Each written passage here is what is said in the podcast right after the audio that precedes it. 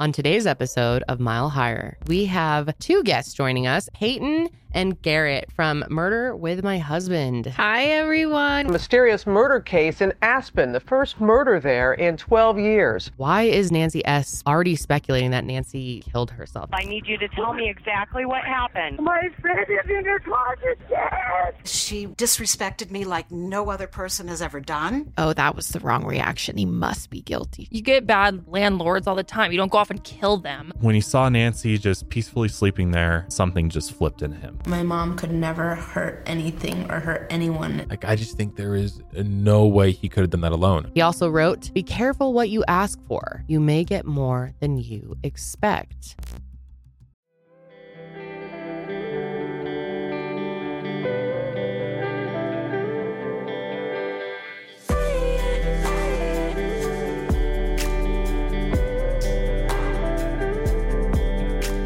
Hey, what's up, everybody? Welcome back to Mile Higher Podcast, episode 252. And today is a very special episode because we have two guests joining us. And this is the collab that almost didn't happen. The universe almost said no. yes, It's never going to happen. we will explain why. But welcome to the studio, Peyton and Garrett from Murder with My Husband. Hi, everyone. We are so excited to be here with you guys. Yeah, this has been, God, how long have we tried to do this? Oh, I almost a year. Almost a year. I think, yeah, over It a year. Last March, I was actually You were just pre- looking out, still is when we first Yep. flew out. Oh, was it March? Yeah, I think it was March. Almost positive. No, I think it was. Maybe not. Was well, it? was when your grandma died. So that was like June. I think it was June. Oh, dang. and then the That's last time you were supposed to come was this last. Oh, March. yeah, you're Oh, right. Yep, yeah, that was yeah, last That's- March. that's what There it we was. go. okay, that makes sense. So, yeah. Everything's a blur. Yeah, it is Yeah. all blur, but we're here. Yes, finally, we're super excited. We were like, will we actually make it into the seats though? I don't. I I, just know that, that we're going to be done, and it's not going to have recorded like all of No. Don't we're say gonna- that. Don't say Everyone that. knock on wood. Get Peyton out of here. Oh, God. yes, we are so excited to have you guys here to explain the first time that we had them out. They came all the way to Colorado. Janelle was sick. I was having blood pressure issues that first day. Maybe we were Yep. supposed to record, and then I Mhm. was like, I, I can't. I was like eight months pregnant at that point, maybe seven. And then they literally came to the office. We're sitting around our conference table talking about the episode and what we were going to do. Getting, we were like 10 minutes out from sitting down to record. Yeah, we were literally about to head back to the studio to start. Yeah. And then Josh got a call from his mom that his his grandma passed away that morning. Yeah. Yeah, and yeah. Obviously, I mean, you guys were so understanding, Oh, yeah. but Family is the most important. so, Yeah. You know, yeah, and just like we thought, like maybe you can try to pull it together, but I mean, uh, we were Yeah. both just devastated. We we love Josh's grandma so much, and it Well, was it's really just like, I emotional. want to make sure that, I mean, you guys are, this is the best collab we can Yeah. do, right? Yeah. Like, Right. in, in Yeah. dealing with the death of a loved one, it doesn't put you in the best headspace. And then Yeah. obviously to go do true crime after that doesn't help either. Yeah. So, Yeah. right. So it's just like, you know, I felt really bad because obviously you guys are already out here. And I was like, oh man, this is really unfortunate timing. But, yeah, yeah, you know, you got to do what you got to do. And, you know, life happens and Mhm. you just got to kind of go with it. But we really appreciate you guys making the trek back out here Yeah. a third time. And Yeah. it's Second actually time. happening. Or second, time, was our fault. Yeah. Oh, yeah. Second time. Second Right. time was our fault. We got a puppy, and that was, I guess, a bad idea. I don't know. we were like we had trained her in her little air airport bag carrier and then we got to the airport and she wasn't trained all training No. went out She the window it. She lost it. It I don't blame her. I mean, yeah. airports are intense for humans. yeah and it was just more important that she be okay so we were like hey Yeah. we're rescheduling again Yep. Yep. So here we finally are. Third time's Third the time, charm, yep. right? We are so excited to have them here today. So, can you guys kind of tell everyone Yeah. who isn't familiar with you, which I know a lot of our audience already, you know, watch Garrett and Peyton. So, you yeah. guys have Who a is Murder with My. Husband? Yeah. Yes. Yeah. You, you can go. So back in 2020, I really wanted to start a true crime podcast, had no one to start it with. My husband Garrett was like, I'll be your co host. And I said, That is not going to work. You hate true crime. We never talk about true crime. He said, Maybe that can be the thing. You love it and I hate it. And that was where Murder with My Husband was born. I love true crime. He hates true crime. So you kind of get two different perspectives with one story. I sit down, I tell Garrett a different story every week. He has no idea. No idea. I think that's the biggest question is do you know what's going on? I have no idea what's going on. no idea when I sit down no in the chair. Prep, no nothing. No prep. Just Oh, that's completely nice. raw Just- yep. reactions. Yep. Hundred Wow. percent. which is kind of fun. We've noticed with um, you know, listeners in the audience, he's in the same boat as you guys because you guys didn't do any prep before sitting down and listening. And so that's fun because he kind of kind of takes on the role of the listener, which then leads to better questions being asked and whatnot. Yeah, honestly, it's so unique. I don't think there's anyone else doing Yeah, it like it's, that. It's it's fun, and I mean, it's fun for me because I don't have to do the research, so that's Yeah. fun. But it's just a good job. yeah, exactly. But it's fun. We we love it, and here we are, three years later. Are So- you liking true crime a little bit more now? So like, we get that question so much, and Is it growing on it's you? yeah, it's hard to like answer. It's like I like true crime. Okay, sorry, I don't like true crime, but I understand it. I think that's the better way to You put have a it. better appreciation Mhm. and understanding Exactly. for people in true crime. I When- think before it was like this is like why would someone listen to this? This is I don't understand it. This is stupid. Now I totally get it. Yeah. Mhm. It makes way more sense. He used to be Yeah. a judger. Now Yes. he's now he understands us all. yeah. so you get really the intrigue stuff. behind why people Yes. are interested in learning about crimes that happen to other people and Yep. also the importance of talking about true crime. right? Hundred percent. It's actually I think that's the biggest thing too. Is it's actually really important.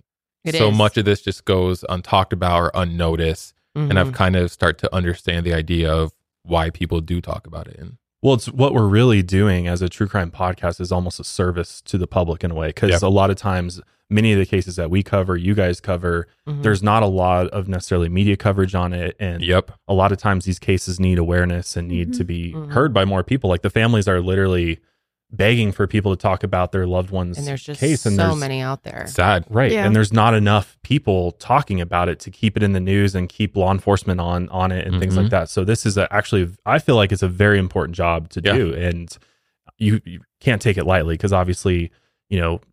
True crime is serious stuff at the end of the day. Yeah. You're talking about people's worst days and probably some of the most tragic things that happen in people's lives. So it's you know, you got to tread carefully with it. But I Right. Yeah. think if you do it right, which I think you guys do it right, Appreciate it. and you can really make an impact beyond just sort of, you know, like most people kind of, you know, maybe where you're at, it's kind of like, oh, it's just this weird entertainment Uh-huh. thing. You guys, you guys are, Yeah. it's kind of, you know, are you guys sick? Like, Yeah. yeah, kind of a sick Yeah, fascination no, it's with true. this stuff.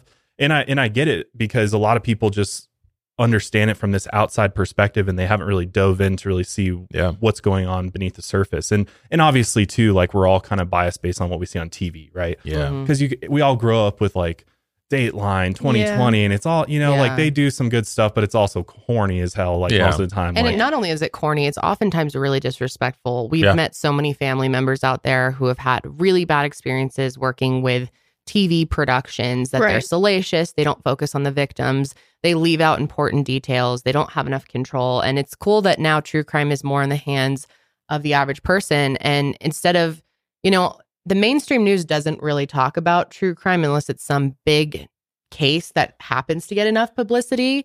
Um, that but- often has some sort of shock and awe element to it that Right. drives ratings. Like right? Gabby Petito, for example, right? Yeah, Uh-huh. exactly. Um, versus, you know, local news stations will cover some crimes. I mean, Mhm. they still could do a, a much better job, but they're only reaching people locally. And oftentimes these family families need much more support than that. And so for us to be able to reach a nation or worldwide audience, I think really helps. So it's it's definitely something that people who don't get true crime are like, yeah, why why are you doing this? Why are you so interested in this? But I mean, it really does help so many families to just get things off the ground. Awareness is absolutely key. And you have honoring the victim. Mm-hmm. I mean, oftentimes these people, you know, get murdered and then no one thinks about them again. Yep. And I think for me, um, just even if it's a day of thousands of people thinking about one person and Yeah. remembering them for who they are, I think that that speaks volumes. Yeah, And I think that that's another great part of true crime now. I completely agree. And so often the average person will t- be able to name the killer in a case Yep. and they can't remember the actual victims' names or they don't care to learn. And Yeah. so, you know, we've really tried to focus our content. I know you guys do the same on really telling these people's story. They're they're real people. It shouldn't be for entertainment. Obviously, people find it interesting and are entertained by it, but there's a Mhm. bigger mission and it's a very fulfilling job doing true Oh, crime podcast. hundred and percent agree. content. So Yeah. So where can people find you guys? So you can find us, I mean, anywhere at Murder with My Husband, Instagram. I'm sure there'll be a description below as well, or a link in the description below as well. yes, definitely. But it's at Murder with My Husband. That'll pop up and it'll have some of our other shows as well. And everything will be there. We have another show called Binged, which is just me, and I do um, a mini series type show where I take real estate agents who have killed. I cover a couple cases, different episodes, and Oh, then we that's move on to a new a new theme. Um, so that's binged, and then we also have our Rising Crime show that's brand new, and that one is covering all things true crime news. So you don't have to scroll your TikTok for you page anymore looking Mhm. for the next update. You can just go to Rising Crime and get it there. And you can find Murder with My Husband on YouTube, Spotify, Apple, just kind of everywhere. Yeah, a lot of times you guys are like within a few shows of us on on the ring. Yeah. too, Yes. so yeah, yeah. Oftentimes I know. I'll go We're and buddies. check, and we'll, we're We always kind of hanging Yeah. Or out like the suggested shows too. It'll say like Yeah. Mile Higher and Yeah. everything, or Murder Yeah. with My Husband. Yeah, we just went out to brunch before this and we were discussing how we think we probably have a lot of crossover since our shows are similar in the fact that we are a husband and wife duo Yep. doing true crime. Which is so cool that Yeah. there's another husband and wife. Yeah. I mean, I know. that's awesome. Yeah. I know. I, I'm sure many. there's others. Yeah. I can't think of anyone off the top of my head. I, I know I don't there's think there's gotta be anybody others. else. No. We're Really? in. Yeah, we're Yeah. only Don't us. We're- go looking. yeah. Don't Yeah. go. Don't get any ideas out there, people. There's there's only room for two shows. There's- Yeah, three that- won't work. That's funny. But I think it's a cool perspective because I think, especially in certain cases where there's you know love triangles, like today's episode, there's there's some of those elements there, and just as a husband and wife, it's you kind of bring a, a unique Mhm. perspective to some of this, and it's a very relatable perspective most of the times for the audience, right? Yep. Right. Uh huh. So it's like I, I think it's kind of a cool thing to you know be able to share. It's fun thing to share together. Obviously, Oh, for sure. We could do a whole nother episode about working with your spouse Oh, and totally. how that is, and you know, in the good parts about it as well Yeah. too. Yeah. and those parts that you just want to forget. Yeah. about. Yeah. you have those So episodes where you're like, oh man, I'm not sure Yeah. was, this was a good idea. Yeah. No. and no one sees anything because you cut everything out. Yeah. oh yeah. Yeah. We've gotten better about that. Back in the day, Josh and I sometimes would go at it Oh, mid yeah. recording, have to edit it all out, and Janelle would get to hear it all. That's Yeah. so funny. Janelle's back this week, Yes. you guys, by the oh way. yes, hello, I'm back. From the, Janelle's the Mile? Higher Plague. Oh yeah, we seriously did have a mile higher plague. Like everyone in our office went down at one point last week, Ugh. other than us and Julia. Julia, you made it through too. Shout out. Yeah, Julia's I did make here. it through. Very happy. I hate being sick. So. Yeah, who doesn't? Oh, and it was like a bad situation. Like everyone had strep and chest Oh. infections, and like it was absolutely chaotic. But anyway, so today's episode is going to be a little different, obviously, because we've never done. We've obviously had guests on the show, but we've never had another podcast collaborating with us. Yeah. So we're kind of taking the uh, murder with my husband style here, where you guys are somewhat familiar with the case we're covering today, Yep. but for the most part, we're going to be kind of teaching you about it. Yep. And then we are going to be um, on their show, which actually already came out by the time you're seeing this. Your guys' Mhm. show releases Monday, right? Correct. Yep. So you can go and check that out right after this. And Josh and I are going to do an episode with them where they are kind of, we're switching roles and they will be Mhm. explaining the case. Yeah, it's gonna be To us. Yeah, We are doing something today that we have never done on this show. And we have two special people here, Kendall and Josh from Mile Higher Podcast. Howdy, people. what's up? Today, we are discussing the disappearance of Matthew Levison, who happened to disappear during a night of partying. Interesting. So let's get into it. It appears that no one other than Michael has seen Matthew since early Sunday morning at the club when he walked out. Is there anything you can say about that? Don't think so. The nerve of this guy. He doesn't care about his life at all. He's disposable to him. Police watch the video, and who do you think they find on camera purchasing the duct tape and the matic? Michael. So that is some seriously solid evidence right there. I would agree. What an evil person. Right. Mind blowing. Yeah. I don't think I've ever heard of any No. case that's like That's this. done that. No. We're recording that one tomorrow, Yep. which is all very confusing Yeah, since but this it'll stuff be already done. gone. Yeah. Yeah. But I'm very, Mhm. I, I kind of like this format because it allows you also time to really think about like, Process process everything. it. Because sometimes when you're actually telling a story, it's hard to also have your own thoughts Yep. Yeah. at the Yeah. same time because you're trying to get all this information out at- while also trying to infuse your own personal thoughts, but to be able to kind of sit back Mhm. and like just digest it. Yeah. I'm interested to see. Yeah. That's Yeah. gonna be a really cool experience for me. I've never Yeah. done anything. I was gonna like say that. this is the first time I've never not told a story. Yeah. So I'll I'm interested because I've never even thought that. But you're right. I've never had my own personal thoughts because I've already wrote them all in a script. Right, Mhm. right. So right. it'll be interesting to have those thoughts come up while you're talking. Yeah. there we go. I'm actually curious to hear kind of your thoughts. That will be interesting. Yeah. Because usually you just tell me the story. hmm hmm That'll be fun. So Well, we got major groundbreaking Yeah. content going Yeah. on here. You guys, you guys are going Buckle to in. love it. it's either gonna be really good or or we're gonna have to delete the episode. or it never goes up. Yeah. but anyway, today we are going to be talking about a very shocking case out of Aspen, Colorado. Josh and I love to cover Colorado cases just because we're like familiar with the locations. Do you guys ever cover cases from places Oh, where Mhm. For Yeah. sure. We um we originally started in Utah and we've covered many Utah cases. And then I'm from Idaho and we've covered our own There's a bunch. a good share of Idaho cases as well. there's always something about it, even when you've traveled to the place where it takes place, where you kind of can get an idea in your head Yeah. of where all this is happening. But we are going to be talking about 57 year old Nancy Pfister, who was a very free spirited socialite living in the luxury ski town of Aspen, who loved to travel and party. And eventually she met Nancy, another Nancy, which we'll explain could get a little confusing. We'll try to keep that as simple as possible for you guys and her husband, Trey Styler, who were kind of a down on their luck couple out of Denver looking to start fresh in Aspen. And she thought that meeting them was perfect and good karma. But four months after they moved into her mountain home, she was found bludgeoned to death in her bedroom. And so we're going to be discussing who really killed Nancy Pfister and if multiple people could have been involved. Today's episode is sponsored by PayPal Honey, the easy way to save when shopping on your iPhone or computer. With inflation on the rise, we're all looking for ways to save money where we can.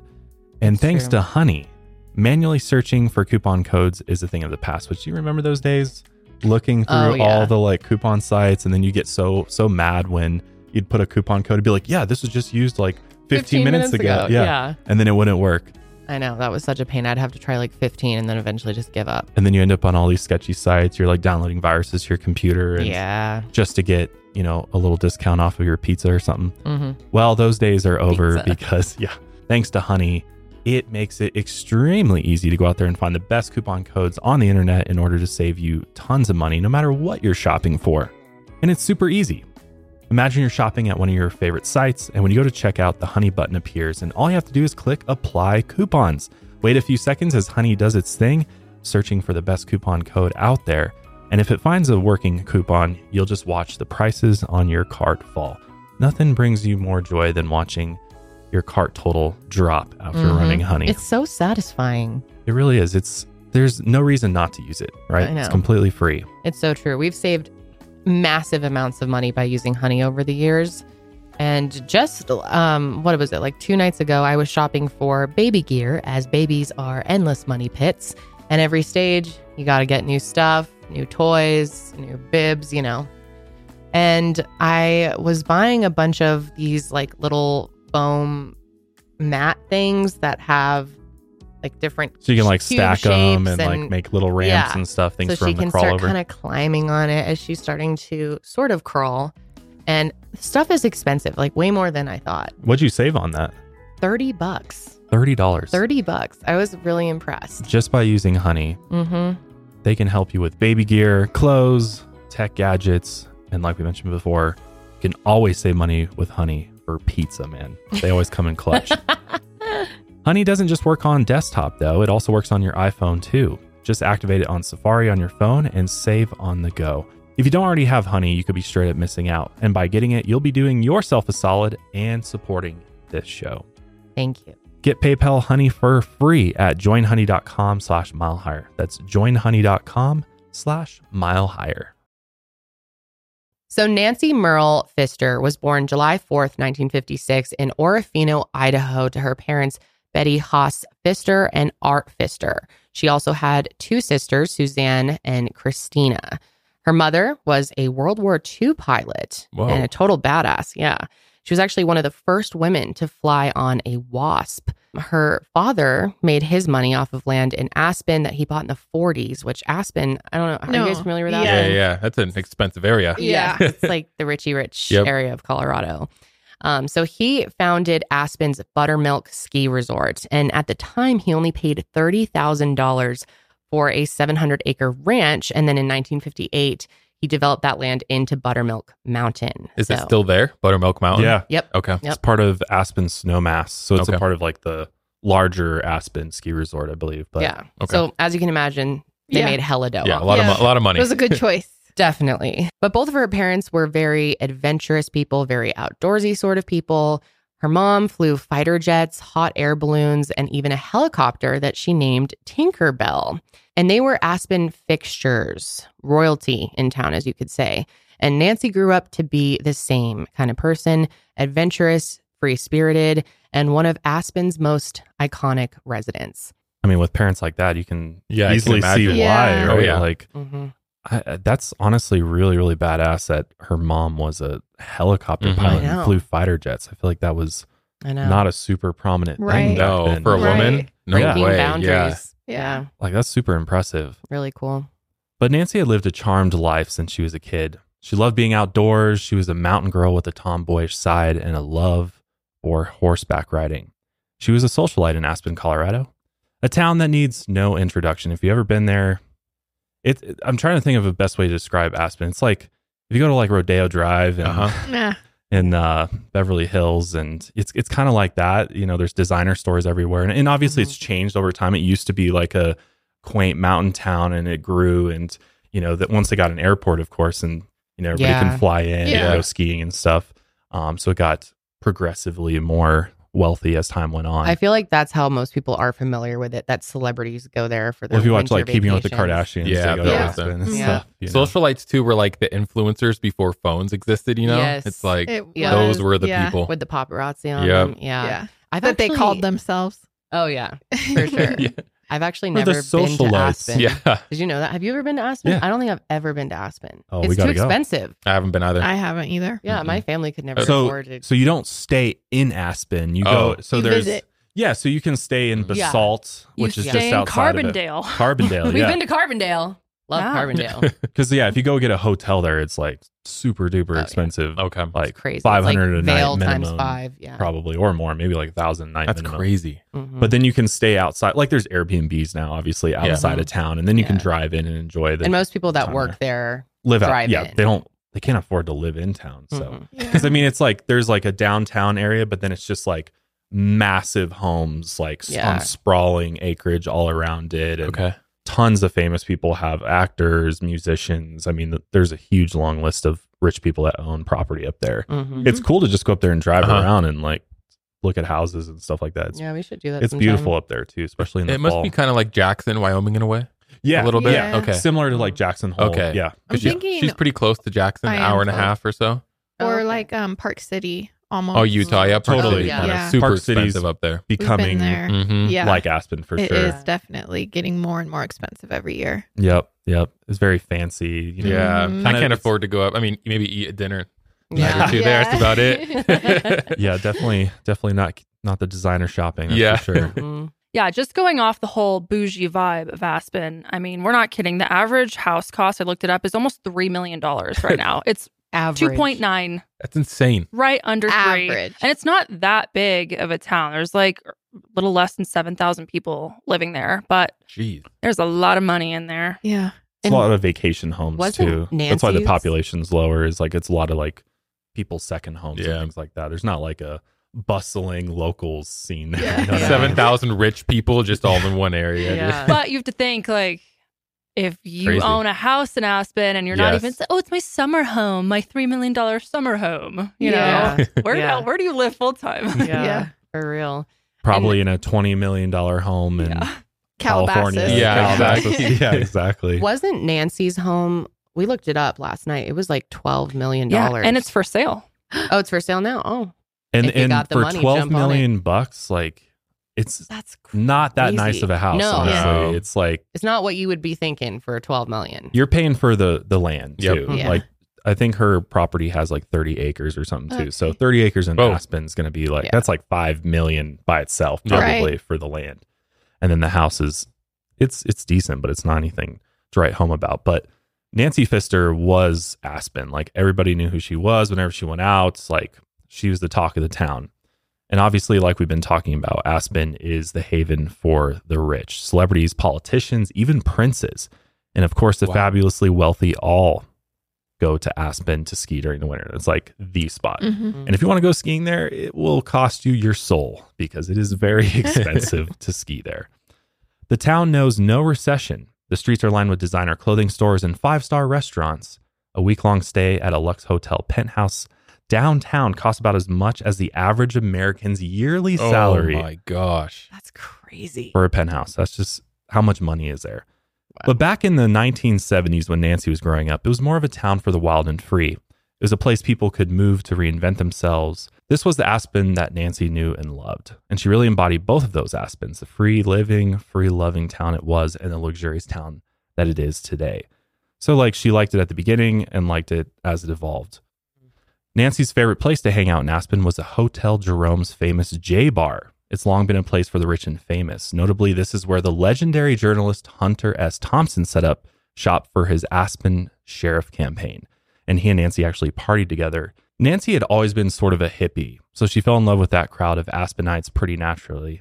Nancy hung out and partied with plenty of famous people, including rock stars, movie stars, pro skiers, and even the Kennedys. Aspenites. That's hilarious. Of course. Aspenites. Of course, Of course, they she have a partied name. with the Kennedys. the Right? Kennedys too. That's true. Believe it or not, she dated actors Jack Nicholson wow. and Michael Douglas, who really sort of like introduced her to this bigger world of Aspenites. And at one point, she and Michael Douglas were actually engaged, but Nancy was a free spirit. She had a lot of boyfriends and she was a heartbreaker for sure. Which, by the way, her and Jack Nicholson met when she was a teenager, but he was in his 30s. Do you, Which is Hmm. do you know how old she was? Like 13, 16? Well, She must Hopefully have been like 13. She's in the teens. yeah, that's true. It doesn't matter either way. It's all if the it teens. ends in teens, she's too young Yeah. for you, bro. Yeah. That's right. So Nancy never really settled down long, both physically and in some ways mentally. At age 29, she gave birth to her daughter named Juliana, and the father was an Argentinian polo player who Nancy Wow. never intended to marry. And Nancy made Hunter S. Thompson her godfather. Is he famous? I don't know Who's who that that? is. I was going to say. So, yeah, Hunter S. Thompson, I, he's kind of before our time, I think, a little bit. I had to look him up too, but Have you guys seen Fear and Loathing in Las Vegas? no. Mm-mm. Like a really famous like drug movie. It's based on his book. He's like a gonzo journalist, really Mm. Mm. Famous kind of for his his style of journalism and his like insane wildlife and Mm. you know he rose to prominence because he did a publication on Hell's Angels, um, oh, okay. the motorcycle, Hmm.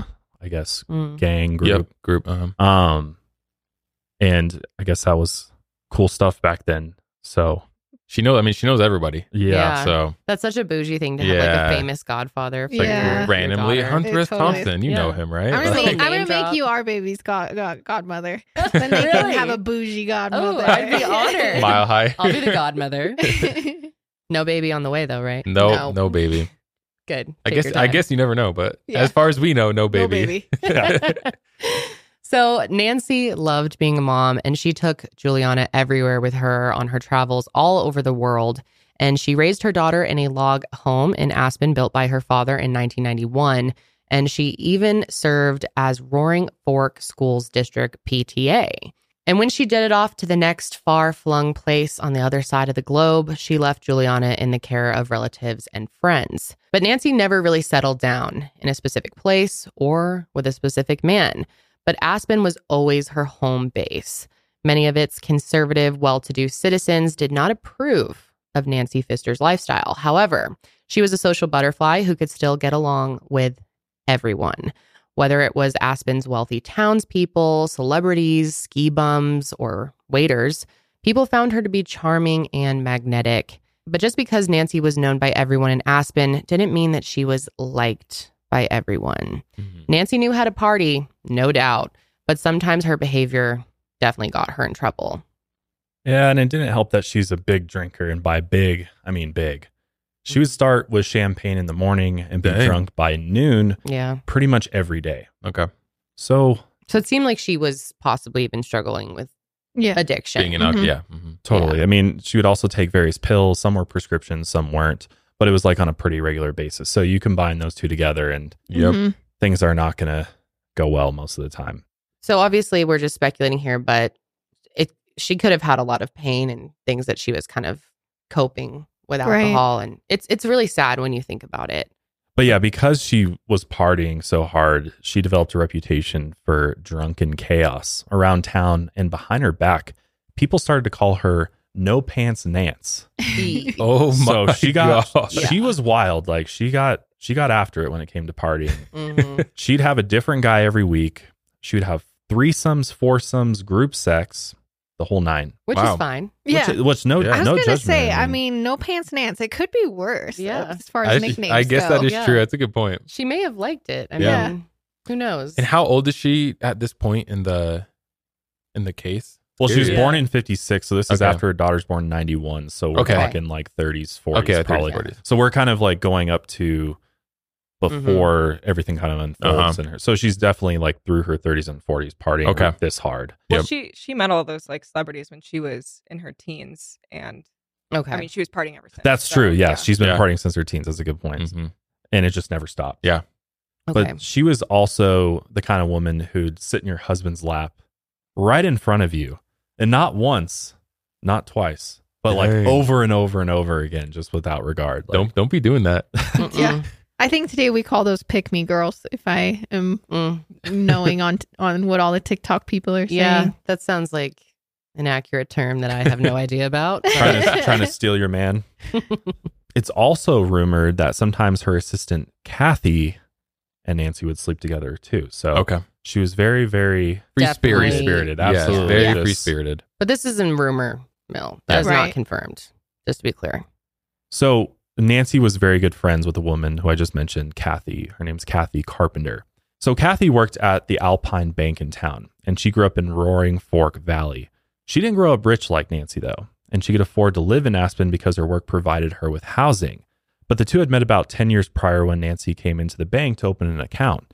She told Kathy, You're very beautiful, but you're fat. Oh my god. Like straight to Yeah. her face. She, like as soon as she met her, That's Yeah. insane. she called her fat. You're beautiful, but you're fat. So and yet Huh. they Okay. ended up being really good friends. Yeah. Which I'm like, Surprises me. Yeah. yeah. Kathy's response was, "And you're a bitch."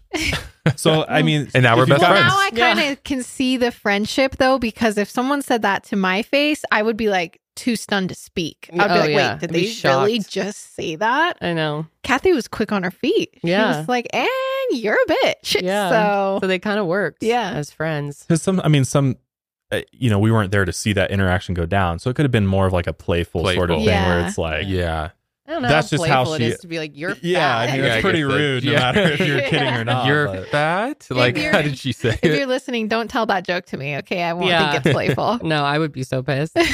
Yeah, you're gonna get a scary reaction out of me if you say that to me.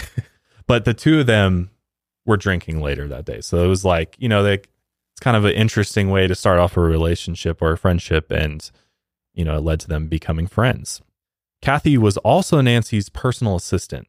Kathy was her personal banker, DD, house sitter, and dog sitter. She was also pretty consistently Nancy's drinking buddy. And Kathy was not paid for any of these roles. So Oh. so you kind of are seeing there's potentially like Nancy taking advantage of Kathy a bit, you Mhm. know, is kind of bringing her in and and clearly they liked being around each other to some extent because Yeah. why would you be doing all this stuff for somebody if you didn't like being with them? Yeah. And there's perks to being Yeah, I was gonna say, too. well, that's the thing. I was gonna ask. did There's she- perks. Yeah, did she get like free jewelry, you know, whatever it is from Nancy? at least some free drinks, I would imagine. Yeah. No, Like- she she got really introduced into the high life, you could say. Yeah. She started eating sushi. She'd never really done that before. Drinking champagne, introduced to fine art. And without Nancy, she wouldn't have seen certain places or done certain things. So there were a lot of benefits, but Nancy could definitely be, you know, demanding. Mm-hmm. Yeah. I know random, but this reminds me of Bernie Tiede a little bit. That relationship Oh yeah, very similar. That case we were just case. telling you Yep. guys Mhm. to watch Mhm. that we movie. were gonna cover. I know. Yeah, Um, they were supposed to be on that episode. Yeah. But then Daisy. Yeah. Daisy. Damn it. so clearly, Nancy was a no bullshit type of person who told it like it was, which sometimes bothered Kathy. And the mixed friend assistant role, as you can imagine, led to some conflict.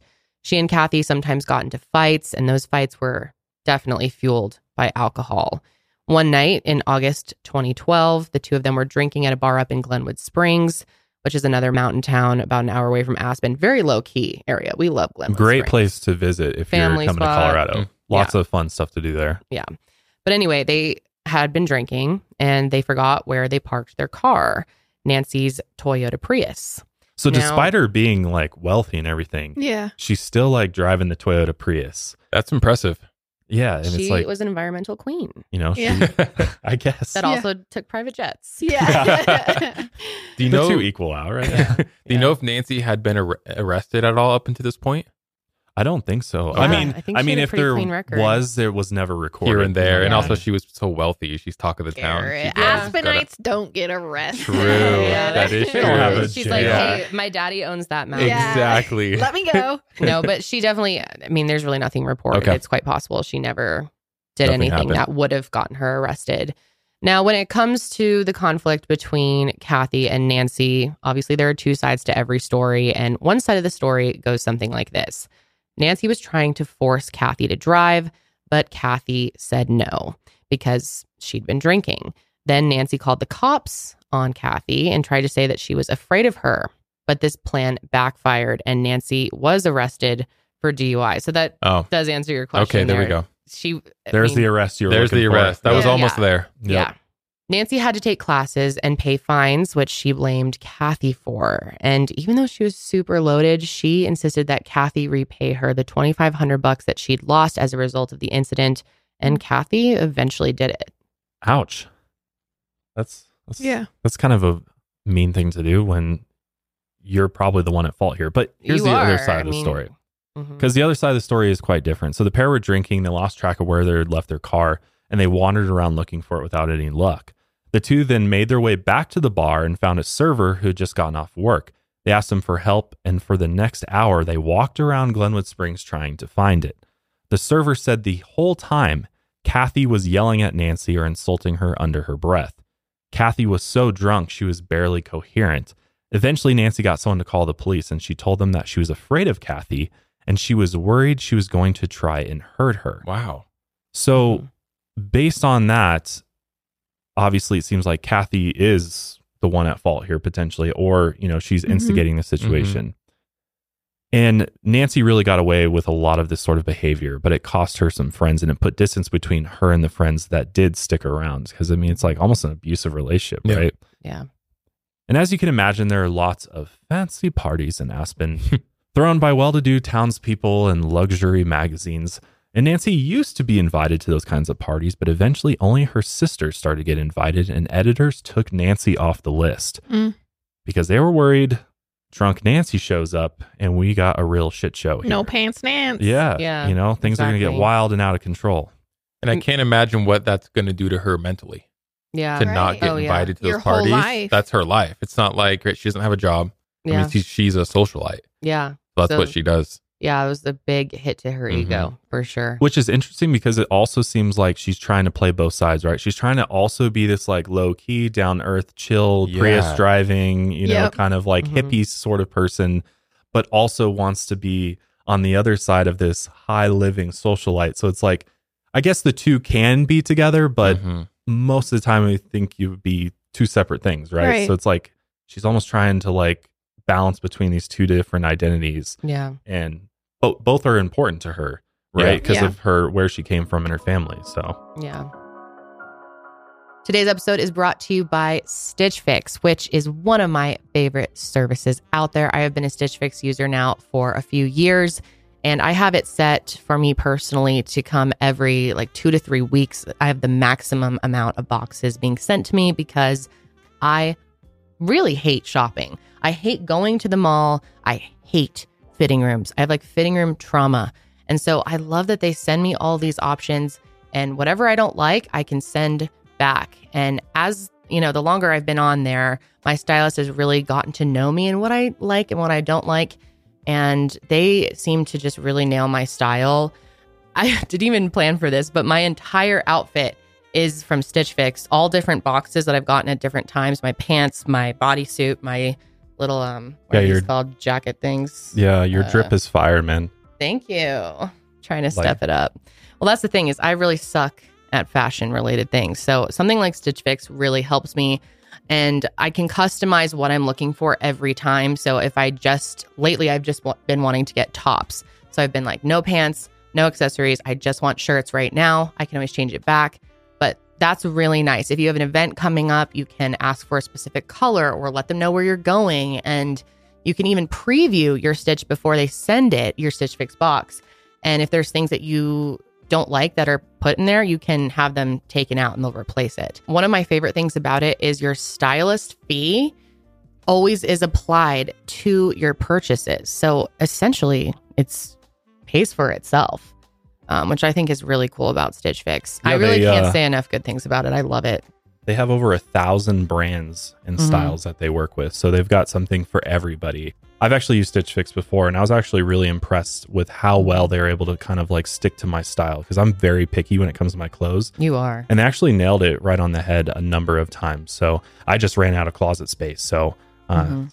But Kendall, she's got an endless closet. So she can keep adding to the collection. Yeah, that's right. There's also no subscription required. You can simply refresh as needed or set it and forget it with regular seasonal fixes. You're in complete control. You can skip whenever you want. And like I said, one of the best parts about it is you can try it on at home before you buy.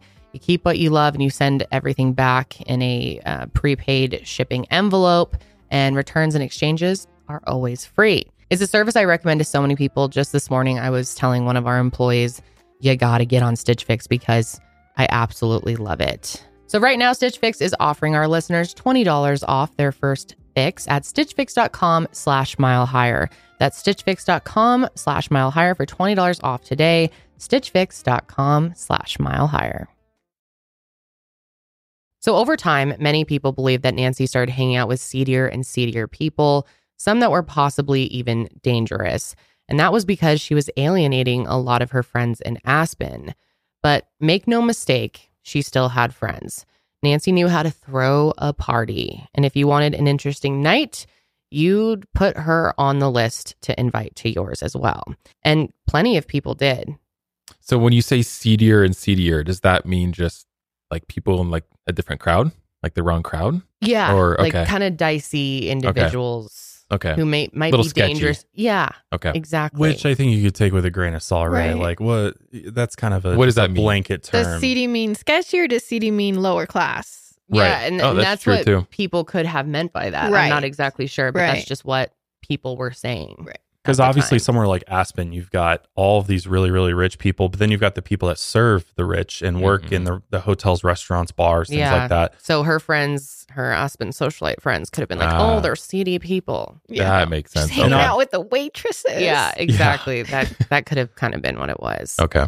I think it's that, and it's also Nancy was the type of person to literally come up to a random person on the street and like start talking to you Mm. and like Mhm. hang out.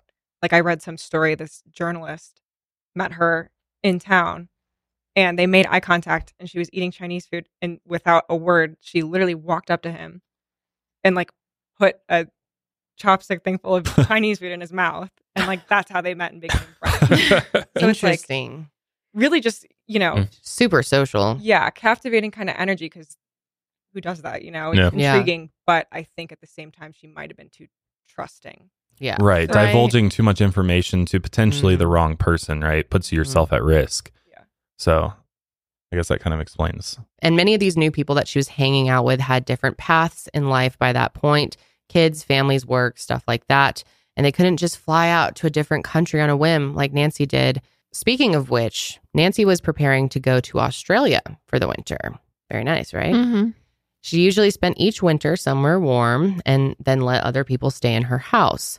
So she was just looking for someone to rent the house while she was out and just needed some help preparing for the trip. So Nancy put an ad in the paper looking for a tenant. And in October of 2013, she got a response, and it was from a couple in Denver 65 year old Trey Styler and his wife, 62 year old Nancy. Like we said, yes, they have the same name, so we'll try not to make this too confusing for you guys. So, Nancy and William Trey Styler were an eccentric couple from Denver, Greenwood Village, to be precise, another area we're very familiar with. And once upon a time, they were rich and they had a very fancy house to match. Their tastes were very new money and their lives were comfortable.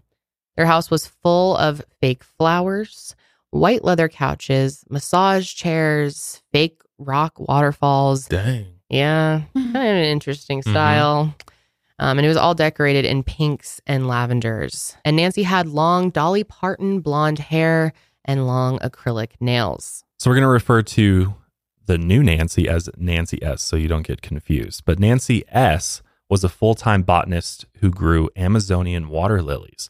She founded the Victoria Conservatory and sold lilies to the Denver Botanical Gardens, as well as the University of Denver. Trey, on the other hand, was the chief of staff at St. Joseph's Hospital's anesthesiology department. Hmm. He was paid very well, and he was a trust fund kid, so he had a decent nest egg as well.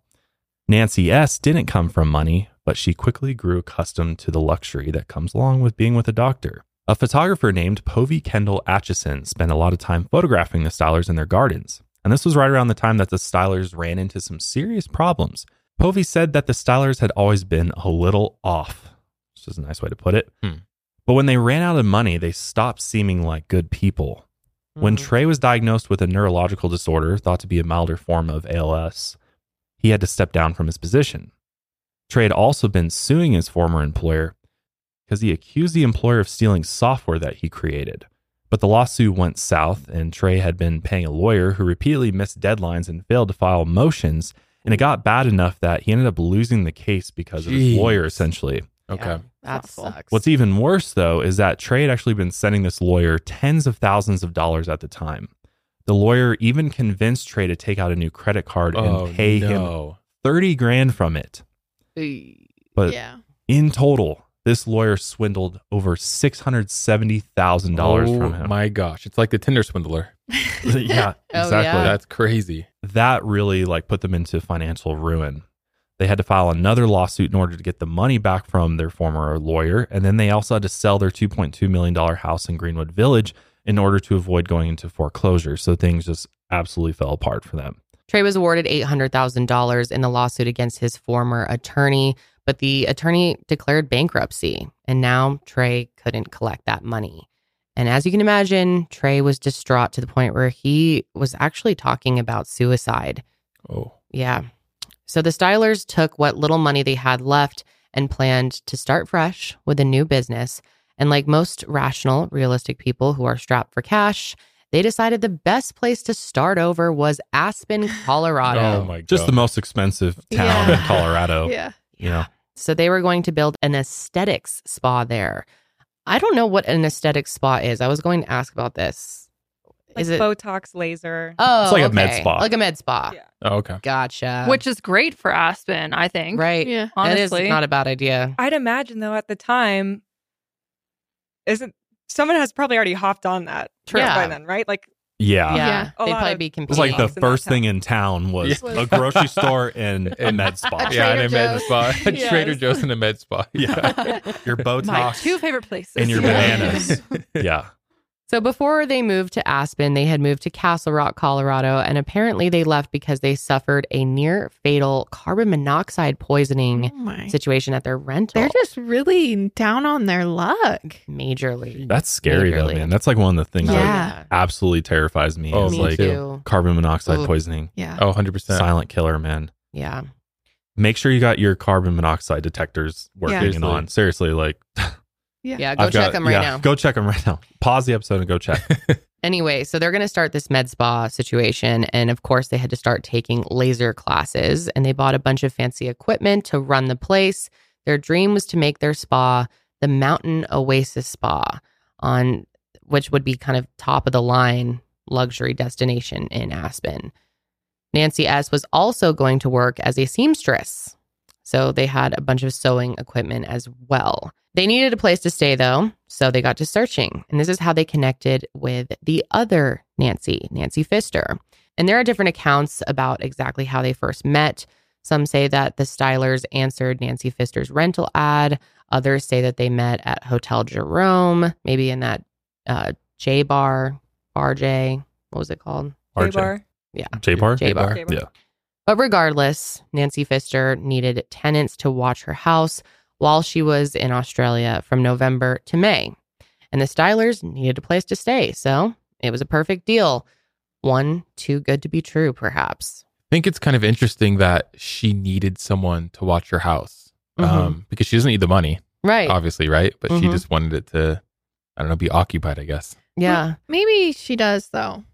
I maybe, think maybe she does need the money, you're Y- saying? Yeah, like I think that sometimes you look at Aspenites and you're like, oh wow, they are just so. But maybe she spends a lot of money. Maybe Yeah, she maybe. could Yeah. use the money. You know, You, never just know. you do never know. It's true. And Yeah. sometimes really wealthy people are cash poor, right? Right. Like Yes. they've got their in you know wealth in investments and real estate. Like that's what I think is a lot of her wealth was actually wrapped up in like property and things like Yep. that. So it wasn't like she had just like cash at her disposal all the time, Mhm. which I mean, we don't know exactly how much was in her bank account, but we do know that cash was kind of an issue. So she really did need to rent it out. Otherwise, Mhm. like why let random people move into your Exactly. nice house? Exactly. Right? If you doesn't don't make need sense. the cash, then what's the point? Right. Uh-huh. Somebody could potentially ruin your house. Which Mhm. kind of lines up with how she, you know, went after Kathy for the 2500 bucks from Yep. the DUI.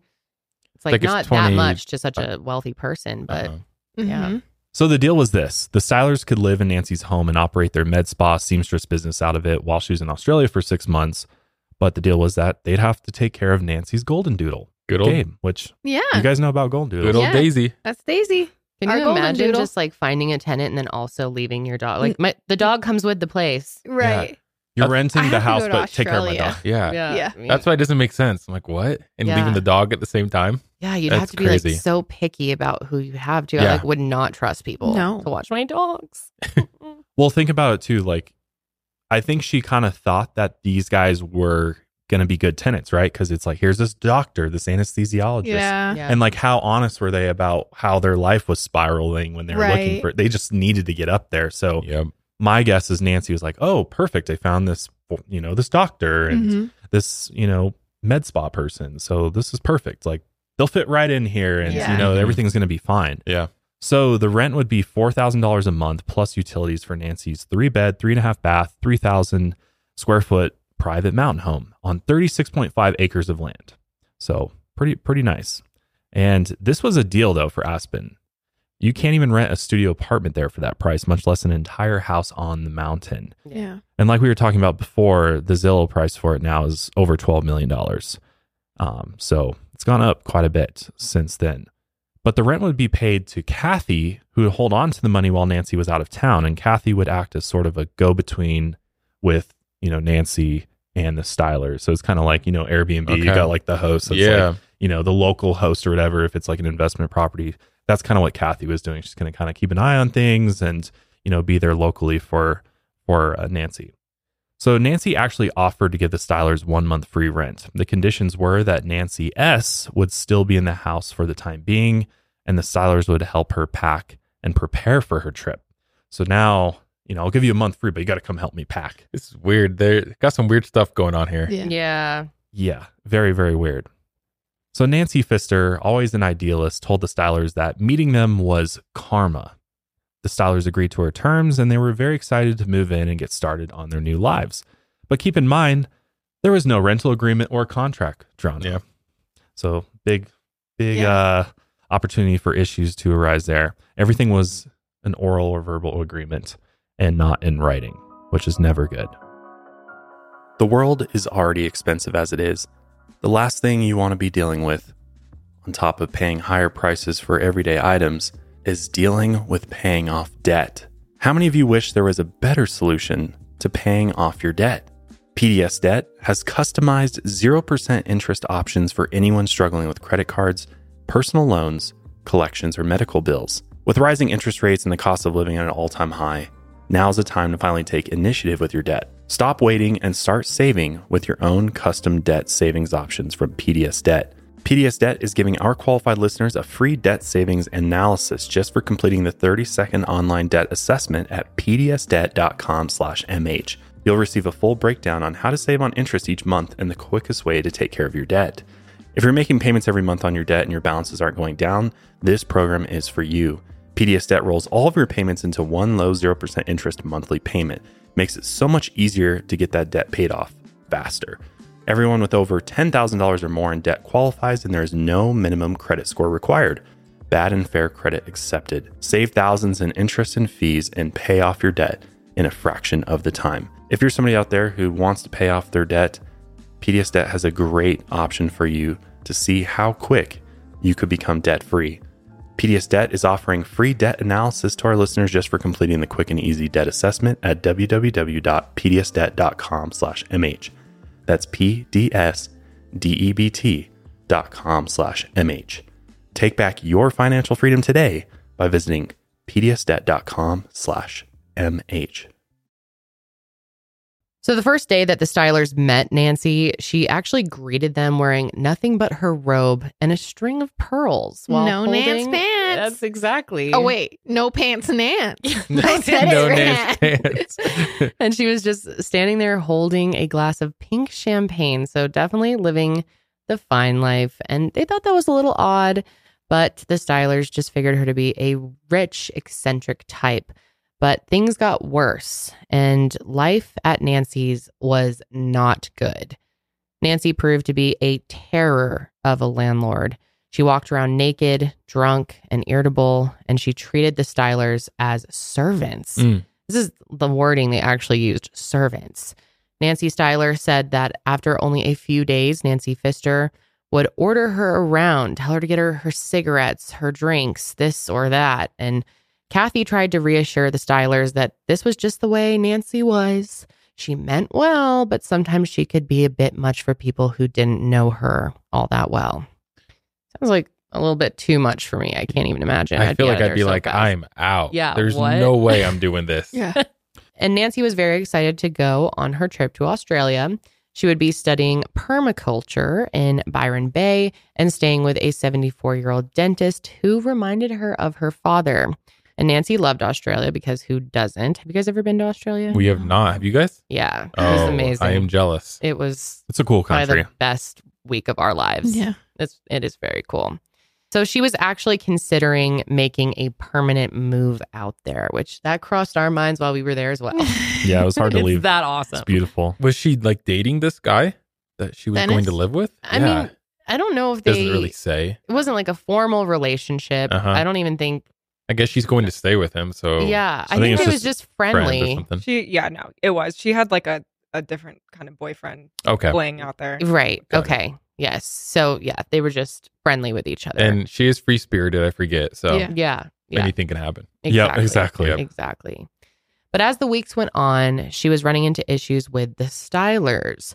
Finally, the Stylers thought they had a chance to breathe once Nancy left for Australia. You know, they were off the hook as far as being servants. But they quickly noticed that the house was not in perfect condition, to say the least. Literally, the stove didn't work, the dishwasher didn't work, and the hot water was rusty. Jeez. Yeah. Basically, she didn't cook. Yeah. Yeah. I mean, Yeah. That's a Yeah. dishwasher doesn't work, Yeah. stove Yeah. doesn't work, the Yeah. water's And she's Yeah. like, it's all good. It Yeah. works for me. She's clearly not there eating home cooked meals probably Yeah. very often, if that's Yeah. the case. Unless that was a recent issue, which it might have been. But but the Stylers wanted these issues fixed. Obviously, like why would you go Mhm. rent a place and you can't use the stove dishwasher and your water's rusty? I mean, come on, I would probably start withholding my rent as well. So that's what they for did. sure. They said they would pay the money once those things were fixed. They'd already paid Nancy a month and a half's rent up front, $6,000. So they needed to pay another $6,000 in order to be paid up for three months or until February 22nd. Kathy arranged the repairs and the Stylers paid her the $6,000 they owed. And in a December 31st email from Trey to Kathy, he said they were paid in full through February 22nd. Kathy emailed Nancy Pfister on January 3rd, telling her the Stylers were paid through February 22nd, plus an additional $650 Trey had paid in utilities. And that money was in her safety deposit box at Alpine Bank. But things were now very tense. Nancy was very mad about these late payments, and she wanted the Stylers out. She was considering them squatters, even, and conmen. who are taking advantage of her willingness to help them out. So immediately jumps to that, of Yeah. course. Nancy Styler had used one of Nancy Pfister's credit cards and actually racked up $670 in charges. Mm. And I mean, that would make anybody mad, right? Right. Yeah, like that- your tenant Oh, found sure. a credit card and we're using your credit card. Yeah, it's That's weird. that's a Free little weird. money. Okay. Yeah. But as you can imagine, like for Nancy Pfister, this like enraged her. I mean, this is just fueling this this fire and and vendetta, vendetta she has against the Stylers. But the Stylers had also been using her car, and she actually emailed Trey about it on December twelfth. And this is a quote from that email. It says Nancy Styler charged almost six hundred seventy dollars to my card. No cash for the rest of our agreements. Expect to hear from my lawyer. You guys have a lot of nerve to move in with no payments, making me upset. I have other people to take care of, Gabe. Better get a moving truck and return to Denver. That's a little weird that they were using her car. Like her card, I mean, that's weird, obviously, but they found Yeah. it. I mean, I guess I can comprehend it. Not saying I would do it, but comprehend, you know. Okay. but Don't leave your Don't car leave out your there. cards around. yeah, don't leave your cars around Where's my wallet? Yeah. But car, I mean, I don't know. It's kind I I guess it's weird. Well, and I think, you know, we see how um, Nancy reacted with her really good friend, Kathy, during their little fight, you know, and she Mm. made Kathy pay back. So now imagine that tenfold with her Yeah. tenants that she's not even good friends with. She doesn't have a Mhm. history with. She sees them as servants. Yes. So they meant nothing to her. Yeah. Yeah. She was pissed. And these emails continued back and forth, and it was driving the Stylers crazy. And on February 17th, Trey emailed Nancy back and he told her that she was repaid for the clothes that his wife had bought because they had bought her $1,000 worth of champagne that they weren't paid back for. He also wrote, Be careful what you ask for. You may get more than you expect. Hmm. Meanwhile, the Stylers accused Nancy Pfister of spreading vicious lies about them on Facebook and over email. Finally, it was bad enough that the Stylers threw in the towel. They decided they were going to be leaving the house and they fully moved out on February 22nd. As of recently, Nancy was starting to run low on money. And this was part of the reason that she decided to rent her house out. And her not having enough money to stay in Australia was potentially one of the reasons why her trip was cut about three months short Wow. since she was planning on staying until May 22nd. So she decides to return from Australia early to evict the Stylers and collect three months of rent that she claimed was unpaid. In reality, the Stylers had paid, but now Nancy was out a tenant for the next three months. So, in a sense, she's out $12,000. Nancy told Kathy that she wanted the Stylers out of the house. And to be more specific, she said, kick those fuckers out. Oh my god. Yeah. But it appeared that Kathy and the Stylers had developed sort of a friendship while she was gone. Based on their disagreements with Nancy Pfister, they could kind of Relate. relate Yeah. yeah, to each other. Hmm On Facebook, Nancy posted this message quote, I'd like to stay in Australia, but the people that were supposedly taking care of my house are not doing what they said they would do, and they're not paying rent and they haven't paid utilities. So the Stylers did end up moving out of Nancy's house and they ended up moving into the Aspenalt Lodge, a motel in nearby Basalt that cost $119 a night. The situation was putting an incredible strain on them. Trey had been making suicidal remarks since before they had moved to Aspen, but now Nancy Styler was too, and he was concerned. So things are just getting worse and worse for them. On February 22nd, 2014, Nancy arrived back in Aspen from Australia. This was the same day that the Stylers were supposed to be fully moved out, but they weren't. According to Kathy, Nancy Pfister was mad about it, but she more or less accepted it. She was demanding $14,000 in unpaid rent, utilities, and property damages from the Stylers before they could come back to the house to get their spa equipment. So they have all this expensive equipment there, and Nancy's like holding it hostage. That sucks. I also Yeah. feel like the number just keeps suspiciously getting higher of what they Mhm. owe her. Like every time she Yeah. talks, Yeah. she's like, wait, no, now it's this. Now it's yeah. this. Yep. I'm almost wondering if she came back. She's like, "Oh, you guys broke the stove. You broke the Yeah. dishwasher. The water's rusty. What are you guys doing here?" Like, right. because there was no formal like Yeah. tenant Yep. agreement signed with like an like all the formalities for that. It was just kind of like, "Oh, you watch my house, cool. You pay me, cool." And then none of that happened, and now she's pissed. So Kathy picked Nancy up from the airport, and Nancy asked Kathy to stay the weekend at her place, which she did. She said the weekend was pleasant and it was good to have her home. On the morning of the 24th, Kathy left the house. But before she did, she left a sign up for any potential visitors that said, do not disturb Nancy sleeping. Nancy was still very jet lagged from her trip home, and by that morning, she was finally able to get some rest. So, this was the last time that Kathy said she saw Nancy Pfister. Nancy Styler had actually messaged Kathy as early as February 21st, saying she hadn't seen or heard from Nancy Pfister. Nancy Styler even speculated to Kathy that maybe Nancy Pfister had killed herself in the following days. So, right here, the story has conflicts already. Mm-hmm. Also, why is Nancy S already speculating that Nancy Pfister has killed herself? Doesn't Right. that seem a little unusual to jump to that conclusion? Who says that Yeah. when you don't even know what what led you to get there? Right. Yeah, sounds like she's trying to plant some seeds. Yeah. I don't know, but That's what it sounds Yep. like. The Stylers said they had the legal right to get their stuff back, which they did, of course. So they came back to the property with a police officer there to supervise on February 24th. They wanted the cop there in case Nancy Pfister tried giving them any issues. But it turns out they wouldn't need him.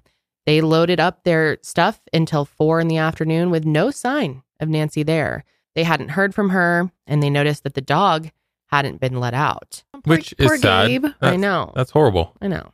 Nancy Styler said she did notice a foul odor coming from Nancy Pfister's bedroom closet, but she didn't think anything of it. But it was concerning enough for her to call Kathy about it. So there's a couple weird things here. Yes. And I'm going back to what Garrett said planting seeds. Yep. Mhm. Because, of course, she's like, oh, we're going to need a police officer to go up there with us because Nancy's going to give us hell, you know, to Yep. get our Yeah. stuff out of there. Then conveniently, they're like, oh, no, it was actually fine. There was no issues whatsoever. Weirdly, the dog was still inside, not Yeah. let out. But we just, Mhm. you know, we just casually packed up all of our stuff. And, And there was a Mhm. horrendous smell, but Yeah, weird. Sometimes it smells bad, you know, Yeah. like We'll have Kathy take care of it. No need for us to go look and check it out. exactly. It's Yeah, very- super sketch already. very sketch. So on February 26, 2014, Kathy got a call from the Stylers and they said they were going to Nancy Pfister's house that evening to pick up some trash bags that they left outside the house. But Kathy would get to the house first when she went to pick up Gabe. Kathy also noticed that the dog hadn't been let out and now she was concerned. And earlier, Nancy Styler had informed her that the foul smell was coming from the closet. Kathy hadn't been able to get a hold of Nancy for days at this point, so she starts searching the house. Yep. So that's super weird. Like if you went back, like just think of put yourself in this situation. If you went back to a house to get your stuff because you had been kicked out or whatever, and you notice a foul smell I would coming from, I would open the door immediately. I feel right. like I feel like anybody would. That'd just be like Yep. instinct to go be like, oh, what is that? You Yeah. know, is it dog poop or you know what's Yep. what's going on? Mhm. And you would go and actually seek out the smell. But the fact that it's just like, oh yeah, smells bad. yeah, it we smells just bad. mentioned this, yeah.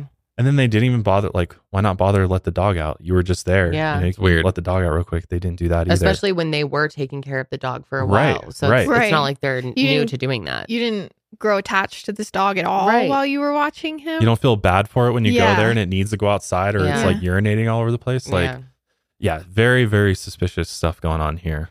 When Kathy entered Nancy's bedroom, that worry quickly turned into panic. Mm. There was a blood smear on her headboard. And there was this, again, horrible smell coming from the closet. Kathy tried opening the door, but it was locked, apparently. So she raced to her house in order to grab a spare key for it. She raced up the stairs, unlocked the closet door, and was hit with an atrocious Oh no. Yeah. You know where that's going. And that's when, inside of Nancy's bedroom closet, she found Nancy's body wrapped in a sheet. Kathy was immediately in a state of shock and hysteria. She ran to her car and sped off in the direction of the police station. On her way, she called 911 screaming and sobbing. Which right away, why whoever did this, I mean, I'll find out. Why would the body be in the closet? Like Yeah. of all places, why are you putting the body back in the closet where she lives? I don't know. I think it's just it's kind of weird. Like, well, is it possible that she was killed in the closet?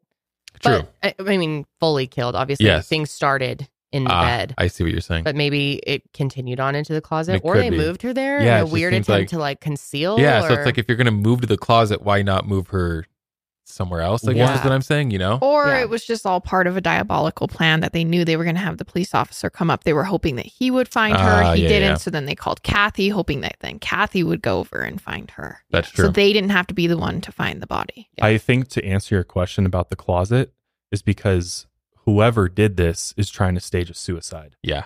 Oh, and people okay. commit That is suicide in, in the played. closet where they hang themselves in the closet. Uh, so I think that's the the thought behind this is that it's supposed to look like a suicide, makes sense. which doesn't make a whole lot of sense Yeah, considering there's blood, blood on the smeared bed. on Yeah. the headboard. But right. you know, They tried, I guess. they yeah, Yeah. exactly. That's what it seems like. So we actually have a part of that 911 call that we're going to play right now. yeah, and definitely take note of Kathy and how she sounds on this Okay. call, and let it. I want to hear your thoughts after this. Oh my god. Oh my god. Oh my god. Oh my god. 911, what is the address of the emergency? Help me. Oh my god. Oh, What is the address of the emergency? oh. He came in and he was fucking no clothes.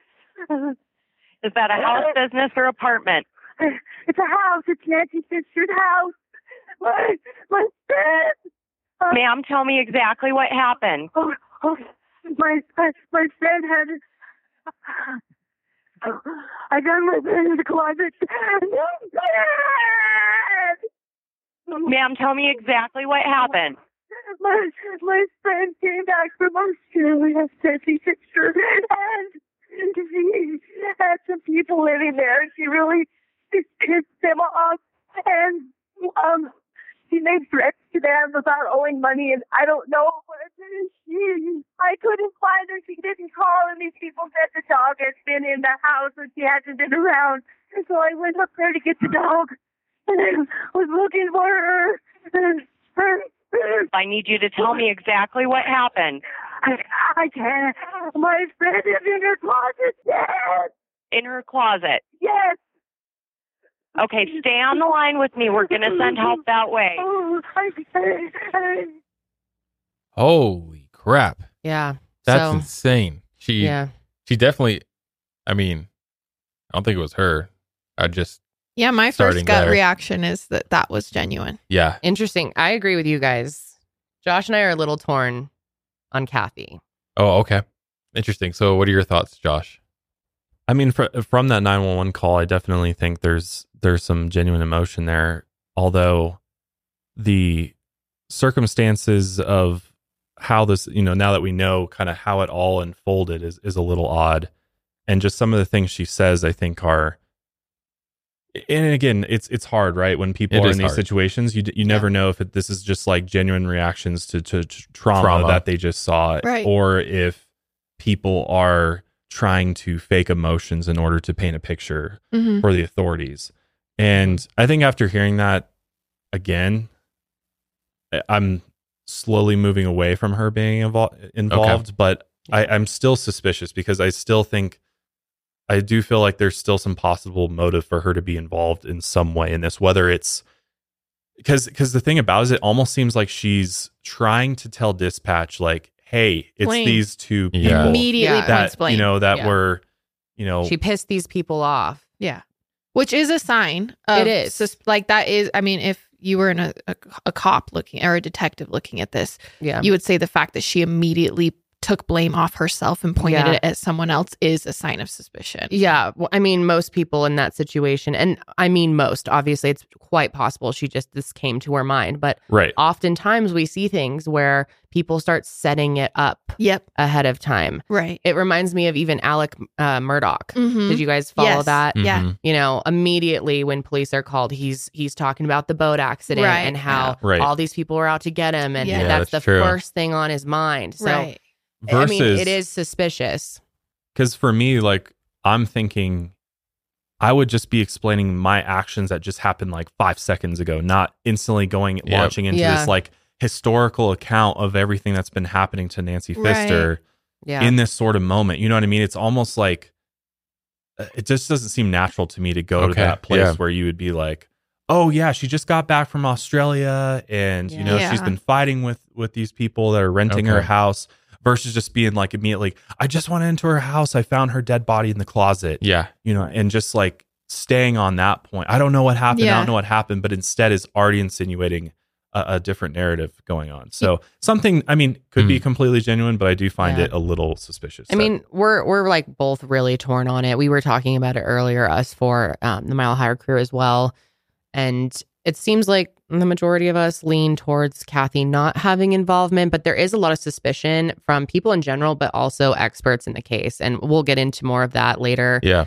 Um, but right off the bat, for me, that reaction is just she sounds so fucking traumatized Yeah. that I can't. Uh, it's it's very hard, and you know I've watched a lot of interviews with her on like Dateline and Crime True Crime Daily, and to me she's always come across as Genuine. genuine, like Yeah. really in pain and and but people can. It's yeah, people, now. people You're right. sociopaths. I'm and ah, I'm curious to see where the case goes because, like Kendall said, like it did seem well, it seems genuine, but maybe I'd just be a bad detective. I and know. Sometimes I think I would too. Don't let Yeah. me be a police officer because I'd be like, oh, I believe you. I'm Yeah. such an Yeah, you didn't empath. If people are crying and, Yeah. and that traumatized and upset, like I just instantly would believe that. I would probably be a Yeah. bad in- investigator in that sense. I will say 911 calls are so hard because how people react in trauma Yeah. is so unique and hard. And I think that we used to be like, oh, that was the wrong reaction. He must be guilty. She Yep. must be guilty. But, Yep. you know, we had a, a little scare in January and Garrett had to call 911 and it was really, really oh my scary. god. And I will say, if you went back and listened to his 911 call, let's just hope I never get murdered because they will immediately suspect Garrett. Because on the call, he's like, Yeah, uh, my wife just says she can't breathe. Yeah, I was pretty calm. He's like so casual. He was so That's true. casual. Like I was point. having That's a good point. a pure crisis, and Garrett was like, I don't know. Yes, I yeah. She just says she can't breathe. Here's our address. Here's this. Like he was Yeah. so Which is good. That's Yeah, a good it is skill to good. have, Mhm. especially if But- you guys ever want to have kids. You gotta, like you didn't calm. act like you were in That's a any good point. type of dire I guess situation. you just never know how people Yeah. react. It- Okay. Yeah. It's I think it's so true traditionally in true crime people are judged very much on their reactions to things but in times of trauma everyone everyone just reacts Reacts differently. differently. Yeah, mm-hmm. so Yeah. it's it's super hard to say. I'm curious to see the evidence because this will be interesting. Oh yeah. I have Let's two other things that. as I'm sitting here listening and thinking. With Kathy, so you walk in, you go to your your friend's house to, you know, supposedly check on the dog, right? Which I'm like, the timing of everything is Yeah. very interesting to me. She goes in, she finds her her friend Mhm. dead in the closet. Her first gut reaction is to run out of the house, get in the car, and drive away from the house. One could say maybe she wasn't able to call from the house, but that seems very weird to me. You know, someone say, "Well, her house is kind of out in the middle of nowhere. She didn't, you know, she didn't have a way to call. There's no service, whatever it may be." But she drives, and then she ends up like pulling over, and that's where she calls, and then she just like stays there until the cops get there, and the cops Yes. are are talking to her.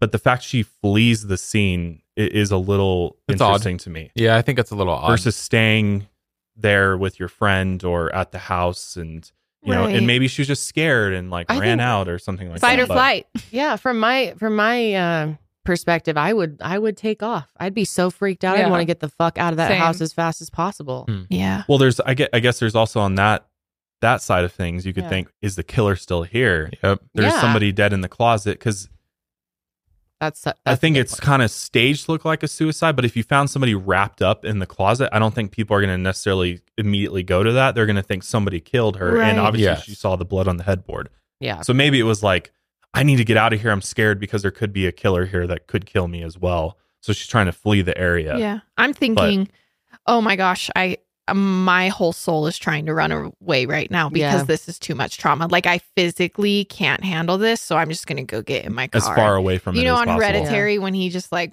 Yeah. Yeah. continues home. Yeah. Yeah, oh, like Oh, that's yeah. me. Like I'm just like I just need to get out of this situation. Yeah. I think I would be the same way. Yeah. It was also kind of interesting. She said, "My friend." Um, I don't know. I guess that's just interesting verbiage to me. She's like, "My friend was killed." Well, Um, she has to explain to a stranger. I guess that's true. Mm-hmm. I don't know. Welcome to our podcast where we just disagree the whole time. Play we- devil's advocate the Yeah. whole Yeah. time. We do that a lot Yeah. too. I think that's what makes these couple Yeah. podcasts interesting. Agreed. So the police obviously immediately rushed to the house, and that's where they found Nancy's body in the closet. Kathy was so hysterical that she had to be taken to the hospital and sedated. Wow. But that tells you a lot too. I mean, she was really She's freaking out. really traumatized. Uh-huh. There wasn't a lot of visible blood at the scene, barely any actually, just that small smear on the headboard. And it, it is small. Like we didn't clarify earlier. It's it's pretty Yeah, tiny. It's Yeah. it's not a lot of blood. But what was weird is that her mattress had actually been flipped over to conceal a blood pool beneath it. So Which I don't know what their thought process behind yeah, that was. Yeah. like they're just gonna lift up. If you walk in and see a bed flipped over, you're gonna flip the Yeah. bed back, Yeah, right? just touching more things for DNA. yeah, exactly. Yeah. Nancy was covered in a blanket, a towel, and a white bed sheet. And investigators said it was hard to determine how the body was positioned when they first walked in, but there was the unmistakable stench of death. Nancy's neck had been covered with a towel. A heavy duty yellow extension cord was then wrapped around the towel and her neck, and her body was wrapped from the shoulders down in a heavy duty trash bag. And her head was covered in two white kitchen bags, which It's just not saying suicide. no, No. no. Mm-mm. I mean, that's not typical for somebody committing suicide that way. Yeah, if someone's really trying to stage it, obviously Yes. they're doing a rush job. They're not really Yeah. thinking it through. Yeah. If that was even like the their trash plan. bags. What is? Yeah. What's up with that? Yeah. there would be no point Strange. to doing that if you're Yeah. going to Yeah. hang yourself or something. But she had died from blunt force trauma. Her manner of death was homicide, and someone had brutally beaten her head with Oh, a hammer. Gosh. I know. It's really hard to think about. What's even harder is that she had no defensive wounds. So whoever did this probably did it while she was sleeping. Yeah. So that's that's absolutely horrible. No way to even defend yourself. Yeah. You're just killed while you sleep. And what's kind of interesting about that is Nancy was known for really liking her sleep. Like she would, she didn't want anyone to ever bother her. She would put on the eye mask, the ear mm-hmm. earbuds, and be like, "Do not call me. Do not interrupt me for any reason." And so she was probably like peacefully in her sleep and Yeah. had no idea. Oh, that's You know? horrible. I know. Is so with that being said, did a killer know that? And did they take advantage of the Yeah. fact that Nancy just came home from Australia would likely be catching up on sleep? Mm-hmm. Mhm. The sign took on the advantage. door too that said like "Don't She would be me." I'm vulnerable. sleeping. Yep. Right. Maybe someone who had lived with her for a period of time. Or was the best friend. Yeah. And how Yeah. did they get in? Because there were no signs of forced entry in the house. Right. Right. Oh, good point. Yeah. but there's been keys handed out. Everywhere. Yeah. Yeah. Could they have uh, made have a a copy of the key? You know, could they have Mhm. just held on to the key? Mm-hmm. So how'd they get in? So later that night, starting at 7:56 p.m., Nancy Styler made a flurry of calls, 13 different calls to six different people including Kathy and Kathy's mother. They had gone to the house like she said to pick up those bags, but the sight of all those police vehicles had spooked them according to her. And as soon as this news broke, I mean, this shook the town of Aspen. Like people were Mhm. shocked that Nancy Pfister was found dead in her house in this horrible, gruesome way. And I had read that it was the first murder that happened in over a decade in the town. And what's interesting is Aspen actually, like relative to Colorado, has a higher um, crime rate than the majority of the state. However, that's like more so property crime. So violent crime is like pretty low in Aspen. So Mhm. again, this just like blew people away. Mm-hmm. Well, and I'd imagine, you know, from the way it's being described, she knew a lot of people She did. because she wasn't she wasn't prejudiced. She just kind of talked to anyone, you know, and people just knew of her. her too. So I'm sure it was one of those things where it's like, oh my gosh, my brother's mom saw her at a party once. Yeah. she was sitting Wow. on her stepfather's sister's lap, Mhm. husband's lap. or Yeah. people just knew her connection to Buttermilk Mountain and her dad and Yeah. everything. Yeah. You know? So it was shocking for sure. So obviously the police immediately began to hunt for Nancy's killer and they immediately began to uh, suspect both the Stylers and Kathy Carpenter. And the main reason being, of course, there was a very heated dispute going on between Nancy Pfister and the Stylers. That and the fact that they had been living in the house and had the keys to the place. I'm sure that it's also suspected because uh, Nancy had taken this public on Facebook. Yeah. Oh, yeah. So when Mhm. you're like, oh, you know, she's fighting with these people on Facebook, Yeah. and then the next day she's dead. It's documented online. Yeah. So for the next week, the police put the three of them on surveillance. The next morning at 5:30 a.m., the police ex- executed a search warrant at the Stylers motel room. They found Trey lying in bed, looking very frail and in poor health. They then handcuffed the couple and took them in for interrogation. Interesting. Yep. So the police said they wanted to talk to her about a body found at 1833 West Buttermilk. But Nancy said she had no idea what they were talking about, even after they gave the address. So And It was- she saw the police cars when they went to pick up the bat. Yeah. right, like, and she, and it's just talk of the town at that point. She probably knew. So why is she skirting Yeah. Mhm. those questions there? Why not just be honest? Be like, oh yeah, we were headed back over there to go pick up the rest of our stuff, and there was police vehicles. Yeah, there." I have no idea what you're talking Yeah, about. what do you mean? like never, what? Yeah. never heard of her before. know actually, nothing of that place. Yeah. yeah. yeah. She claims that it was only when she heard the names of Nancy Pfister's sisters on the police radio that she realized that something may have happened to Nancy. So Nancy S tells the police that she was shocked that they wanted to talk to her. She told them she had nothing to do with the body found in the house, but she said that she thought that Nancy Pfister had committed suicide. She brought that up Again, Again. again. That's so weird. Which obviously investigators are like, ding, ding, ding. red like, this is- flag all over the place. That's This is very sure. strange. yeah. For sure. The deputy DA was really struck during this interrogation with how Nancy Styler just couldn't stop talking about how much of a horrible person she thought Nancy Pfister was. Nancy Styler called her a liar, an alcoholic, and the most self loathing person she'd ever met. She said she treated her like a slave, called her and Trey trailer trash, and said they belonged in a trailer park in Basalt. Nancy Styler told the deputy that not one person said a nice thing about her, and she insisted, quote, I have never been disrespected by anyone in my life as much as I've been disrespected by this woman. Which don't you think that is strange? Even if she's not involved, if you get mm-hmm. Yes. called in for someone's murder, and obviously, first of all, it's just insensitive and Yeah. weird timing to start talking shit about them, even if you feel like she deserved it. yeah. But also, it's it's making you look more and more guilty. Guilty. And I, dumb. I think it would just be more normal to be like, listen, we've had our problems. Like, I Yeah. don't think she's a very good person, but I don't, you know, this, Right. you know, Yeah, like whether- watch an episode of. CSI Yeah, and then just do what they do when they hate them. yeah, exactly. It's almost like she's incriminating herself Yeah. Mhm. by Mhm. saying these things because it's like almost giving the police motive for her to potentially want to do harm to her. Mhm. Like, oh, you hate her that much?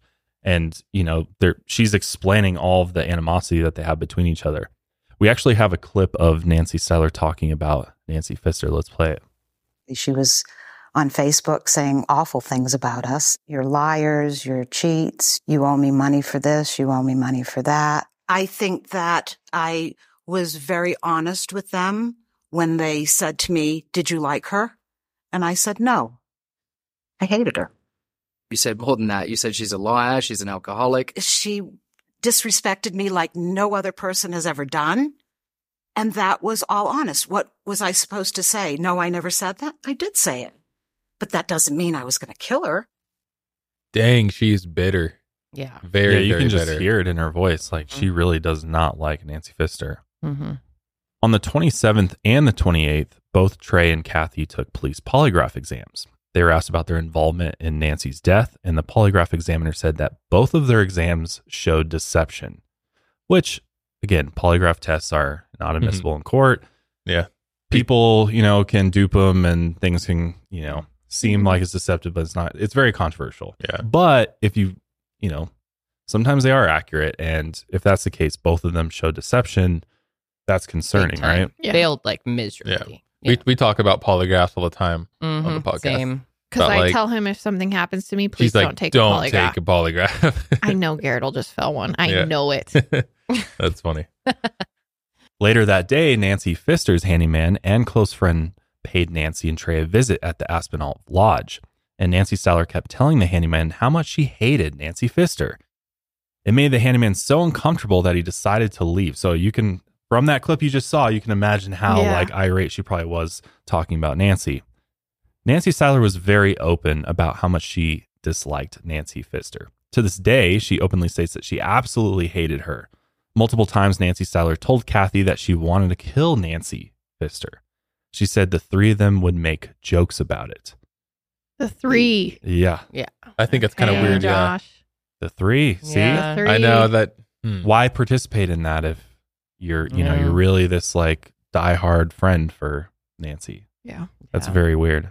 And there's more. At one point during their Aspen stay, Trey went to Alpine Bank and tried applying for a 25,000 to $50,000 loan. And he told a bank officer that he needed this money to pay the first and last month's rent at Nancy Pfister's place and to start a spa in Hotel Jerome. On February 18th, the bank rejected the loan application because the Stylers' credit scores were too low. When Trey found out, he went to the bank and told the branch president that if something happened to Nancy Pfister, it would be, quote, best for all involved. That's weird. This is getting They're just Yeah. more and more weird. seeds Yeah. everywhere. This is getting Mhm. ridiculous. Yep. Yep. Trey also told the president that if he killed himself, his wife would get a million dollars in life insurance payout. Later that day, he went to a local jeweler and tried to sell his wife's ring. The jeweler made Trey an offer, but Trey didn't like it. So again, he threatens to kill himself to the jeweler. He's like telling all these people he's going to kill himself. Which is that even true? Would she get a million dollars if he killed himself? Do Well, you guys know? I mean, it's, it depends on the policy, but Right. in this circumstance, yes. Yeah, this one didn't have a suicide clause. Oh, okay. Wow. So Mhm. she really would have. Okay. Yep. Yep. Which is crazy. Which is important to remember for later as well. Mhm. Okay. It is. According to a motel employee who worked at the Aspenalt Lodge front desk, Nancy would frequently come down to the lobby and grab the local paper. And in particular, she was interested in the stories about Nancy Pfister's murder. So she's keeping tabs Yeah. on what they're doing. And according to this employee, Nancy said that she was collecting stories for a scrapbook. A scrapbook. Yeah, What a in the scrapbook. world? I know. Like your hate book or something. Yeah. Yeah, it's Her like burn book, her burn Burn book. book. Yeah. That's that's Yep. the reference I was looking Mhm. for. And she had a very strange, kind of lighthearted, cheeky attitude about all of it. And the clerk would say that she would say things like, Oh, we're the criminals in room 210. Continue to incriminate yourself. Yeah. Like, Yeah. My God. Look more and more Mhm. guilty. Why don't we? Yep. like if- if you're gonna potentially commit a murder, why on earth would you go around Yeah. telling all these people? Like she thought it was a joke, kind of. Yeah. Maybe she was that confident. Yeah, that- they- That she didn't do it. or No. alternatively, she didn't know that and she she actually was is gonna end up being innocent. murdered. Yeah, yeah, it's true. Yeah. And she's like, Oh, they think we're the criminals, but joke's on them. We didn't actually do anything. Because maybe in I'd her mind, she really thought that. Sweating, not joking. If Oh. they thought I was the criminal. Same. I would be very, I definitely wouldn't be flippantly talking No. to it to random people. No. It's very strange. So, jumping back to the 28th, a lot happened that day. After the Stylers were interrogated, a town of basalt facilities manager was doing a routine check of the bear proof trash bins in town. And it was illegal to dump personal trash in the downtown trash bins. So, this worker had been checking to see if there was any illegal trash disposed. And that's when he came across something very strange in one of the bins just behind the Aspenalt Lodge where the Stylers are staying. Mm-hmm. So lo and behold, it was a prescription pill bottle with Nancy Pfister's name on it in that trash can. Of Yeah. course. Then in a large trash bag contained even more of her personal belongings. Oh. And then when the worker dug a little bit deeper, he found a small white bag with a bloody hammer inside. And Yeah. her. Yeah. And then he throws it out. They, or someone, That would Throws it out That would the- freak me out. yeah, If I was going through a trash bag and there was a bloody hammer in there, no way. I know. I know. Can you imagine? yeah, hammer, blood don't don't go together. Yeah, Well, I guess unless you like hammered a nail into your thumb Yeah. or something. I've done that a few times. Yeah. So that, but that's the one pill way. bottle. Yeah, but Yeah. obviously he's seeing Nancy Pfister's name and he's like Yeah. connecting the dots. In Yeah. his head. He's like, She's oh, been murdered. right. Yeah. Did I just find the murder weapon? Murder. Yeah. Yeah. So after discovering all this, he immediately calls the cops. The police found more items inside the bag, like paperwork with the Stylers' names on it, a receipt for an Aspen PO box with Trey's name on it, and the vehicle registration for the Stylers Jaguar. Which, Yeah. What? if you're disposing of a murder weapon, Why put something with your name on it? yeah, Mhm. yeah, But here's something to throw a wrench in our thinking. Okay. What if someone planted this evidence trying Yes. to blame the Stylers? It feels a little too obvious. and who could that person possibly be? So Oh, it goes no. back. Yeah, exactly. So maybe Josh Mhm. had some reason. Yeah, hmm it's true. I mean, the Stylers are not dumb people. Like from an intelligent Yes. you know, Right. point He's a of view. He's a doctor. doctor. Like these guys are not just like dummy criminals that Yeah. are running around making dumb mistakes. And like these guys are really smart.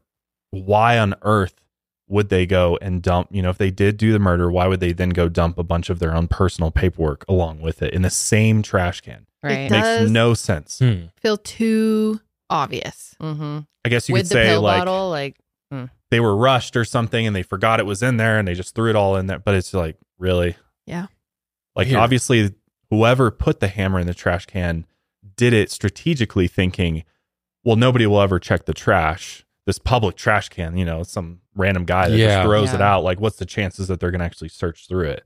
again though. But maybe they this did is a know that. theory, Yeah. and they definitely could have Ooh, disposed this is of the trash yeah, this there. is a little confusing one. I know it certainly is. So the police went and searched the Stylers Jaguar and they found even more evidence. There was actually red brown stains in the driver's side front and back seats and also cleaning supplies in the trunk.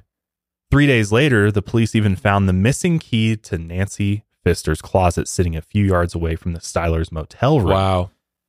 That day, lab results came back and confirmed that the blood on the hammer indeed belonged to Nancy Pfister. So again, could be planted evidence there, or this is just like Open and criminals- shut. Yeah, Yeah. criminals just It's like to say. lost mm-hmm. control of the situation. We're we're not thinking through any of their actions, and we're just messy after, mm-hmm. which in my mind seems kind of unlikely considering who we're dealing with here. But Nancy and Trey were arrested on March 3rd, and they were both charged with first degree murder of Nancy Pfister. But there's another twist. 11 days later, on March 14th, Kathy Carpenter was arrested and charged with first degree murder. The police said that Kathy's statements to them were inconsistent, and she also had a motive given their rocky relationship. And probably some of the things that Nancy Styler told Uh-huh. police as well. So they're police are connecting the dots here. They're like, okay, there's more than one person involved here based on the evidence we're finding and based on the statements that they're collecting. So Kathy told the Aspen sheriff Joe DeSalvo that she'd seen the Stylers at Nancy Pfister's home on February 26th. But later she told the Pitkin County Sheriff's Office investigator Brad Gibson that she hadn't seen them there that day. Anytime there is inconsistencies in someone's story, Mm. I'm just instantly like, they're involved, they're guilty because Yeah. to mess that up that many times, I don't Mhm. know. I just have zero. Yeah, Uh, because it, it is a little like you think that these things would just get concrete in your brain once something traumatic happens. Yeah. Um, so when someone's story does start changing, the only reasonable explanation feels like, well, they're lying and they can't remember their lies. Yeah. Exactly. It's weird. Yep. And that's we see that over and Yeah. over and over. Not to mention her behavior. Yeah, it was real bizarre. If you watch the interrogation footage, which it's all like copyright, so we couldn't put any of it in, but you it's out there. You can look at it. It's very interesting. There's this one point where she is like his well, looks like she's hysterically crying, losing her shit, but then it turns out that actually she was fake crying during it and there was no tears on her Mhm. face. So Yeah, like the police were like, Odd. this is fake. yeah. So, like, how do you know she wasn't doing that during, During the, the call? call. Exactly. Yeah. Right. And also, this is kind of bizarre. Um, she was talking at one point about the location of Nancy's injuries and how they were on her forehead. But it turns out the way she was describing it was like spot on exactly where the injuries were found in the autopsy. So how did she know exactly like where these injuries were if she just like basically opened the door, found this person dead with the sheet over her head, runs out, like it's not like she was in there poking around or anything and somehow she knew exactly where those injuries were. Which didn't she deny that or she tried to walk that back at one point?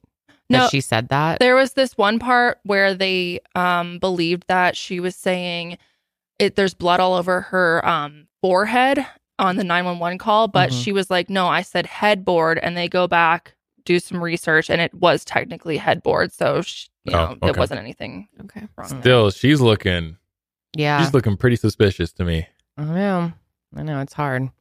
So Kathy's mother also told one of the CBI agents that Kathy said she'd seen Nancy's body wrapped in a sheet, but when Kathy was interviewed by that same CBI agent, she didn't mention anything about this. But then there's this. Turns out the day after she found Nancy dead, Kathy went to Nancy's safety deposit box and emptied it out, pocketing $6,000 in cash and also two family rings. It's like, why? I know. Now she just looks so Uh. guilty because who does that when their best friend just died? Why is that a priority for you? Makes it Yeah. Right after this, Yeah. right? Shouldn't you be grieving and yeah. just like Shouldn't trying to? going there make you feel sick? yeah, Yep. yeah. She ended up using some of this money to buy her son a plane ticket home and pay his college tuition. And Kathy tried to cover this up and hide it from police. She told them that she was planning on giving the rings to Juliana, who is Nancy's Mhm. daughter, but it's never been confirmed that she actually gave them to her. And in her interview, she's been very much like, they're trying to paint me as a thief. I'm not a thief. That wasn't my intention. So She makes it sound like she's just trying to be a good friend, and that's what Nancy want would want her to do. I guess. and it's to so hard get when it listening to, her daughter. she sounds she sounds so genuine and authentic to me but of course you can't you Her can't judge actions that. speak way different i know than what, yeah, i know she's saying. then there's the issue of the 911 call kathy says that she didn't move the body or touch anything but how would she have known that nancy was dead under those sheets unless she checked could she have assumed that the sheets were just a pile of laundry kathy told the 911 operator she's dead full of blood wrapped in a thing but the way that Nancy was wrapped, you couldn't see any blood. So how Mm-mm. did she know that Nancy was, you It know, was her in the underneath first place, blood yeah. in the first place? Oh, this is getting worse and worse. I know. I know. Kind of seems like maybe she was a part of it and Yeah. was there prior, or Yeah. even wrapped Nancy in the, pla- Yeah. you know, the sheet and bags. And if she had felt Nancy's body, wouldn't she have uncovered it to see if Nancy was okay instead of just assuming she was dead, right? Kathy said that the plastic bag over Nancy's head was almost translucent and she could see blood and hair under it. So she just assumed it was Nancy. But investigators say that the bedsheet had been completely covering Nancy's head and the bag. But the mm-hmm. case took a dramatic turn on June 16th, 2014, just before Trey's first court hearing. Trey Styler confessed to the murder of Nancy Pfister.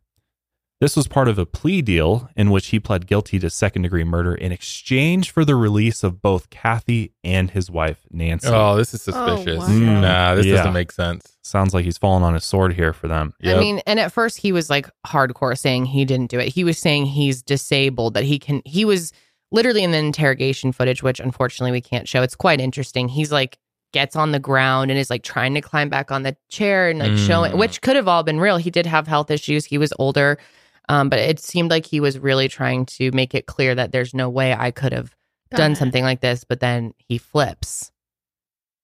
which threw a huge wrench into investigators' case because they were they were looking at this as a conspiracy between all three, Three of, of them. them. That's why all 3 of them were charged. They were going to bring them all down together because they felt like they had enough evidence to go that route until Trey all of a sudden flips the script on them and it's like Yeah. you they can't weren't really, involved. It was all me. What are you supposed to do?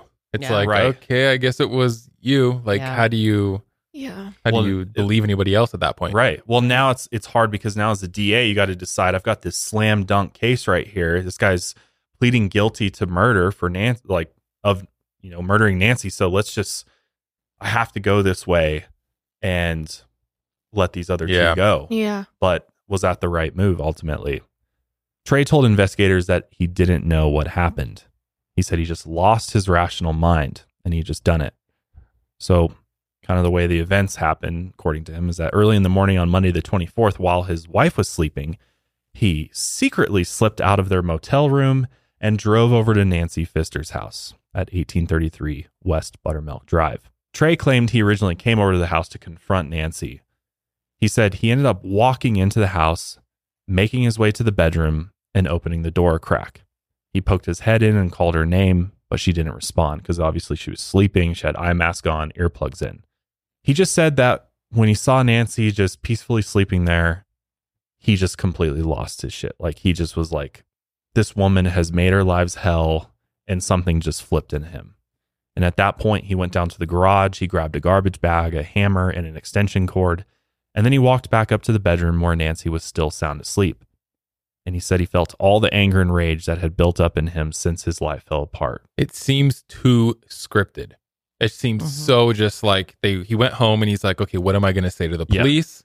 This is what I'm going to say. Yeah. A B C D. That's what happened, and Yeah. I don't know. I think but at the same time, is it possible? It- That's be. Yeah. what I was just yeah. gonna say. Is there a world where his wife is so bitter that he does go do this? And he, I mean, he Yeah. was bitter too. He was Yeah. pissed. Like he's like, okay, Between I'll the just two go of do this. they were. He, she, they felt like she True. was ruining their life. Yeah. They're probably Yeah. sitting there every night talking about it. They're already down on their luck. Yeah, He's I- already not feeling well. I guess I just don't know too how like how sick was he? He was. Could he was pretty sick. Could he walk around? Could he swing a hammer at like full strength? Like how? definitely he Well, definitely could. That's the big Okay. question. He could walk around, but there's Okay. been a lot of questioning of could he do it with Could such he move force, a body move the to the closet? A bodies, a dead bodies Yeah. are. I mean, I don't know Dead from weight, yeah. experience. Holy I'm just saying that Yeah. they're hard to move. No, totally. Yeah. So that's that's been a big question Hmm. here: is could he have actually physically by done this? Interesting. Which there's no really way to determine 100 percent either way. But is it really possible that he could have just gotten so caught up in the anger in the moment that everything came rushing back at once? You know, his health, losing his job, losing his life savings, selling his house, leaving his old life behind, trying to start over, and instead being tormented and evicted by a woman who's lying in front of him, sleeping soundly, peacefully with her earbuds in, and no, she's right there. Could he have gotten angry enough that he actually grabbed that hammer and hit Nancy in the face Hmm. super hard? too convenient. Here's Yep. why. He She's- said he's going over to her house to confront her. So if you go over to her house, you're going to go up to the door, but who's just going to let themselves into the house at that point? And in the middle of the night. Right. Like who's just going Right. to go No, that's right such a good point. So to me, it's showing that there's premeditation there Exactly. because There's he intent. slips out of the motel Uh. room according to his plan, which means he probably had the thought in his head at the motel room prior to going over there. This was not just like, oh, I'm going to go over there and maybe she's up and she wants to chat Yeah. and talk and we'll we'll work through this whatever the issue is. Mhm. No, he went over there full well knowing that she likely would be Yeah. asleep and he had he would be able to gain access to her house A and, hundred and to her room. Mhm. And the question is, was it just him, or did others help him with this? Because And the whole time, isn't that sign still on the door that says like Nancy or, uh, oh, yeah, that says Nancy sleeping. Don't bug me or whatever it said. Yeah, that Kathy put on the door. Yep. Yep. Mhm. Mhm. Weird. so, who sees that and is like, "Oh, I'm going to let myself Yeah. in anyway." I'm gonna go Who in. cares if she's sleeping? Yeah. No, I, I need to confront her so that's bad. creepy either Yeah. way you look at Yeah. it. Like, Yeah. what are you Yeah. doing? What's the what's your purpose for being there at that point? So, how this all goes down, according to him, he says that she, after he hits her the first time, she starts to make a noise like she was still alive. So, he hits her again. And then Nancy stops moving, but she was still breathing. So, he strikes her again. And at this point, he had killed Nancy Pfister. Then Trey placed the garbage bag over her head to contain the blood.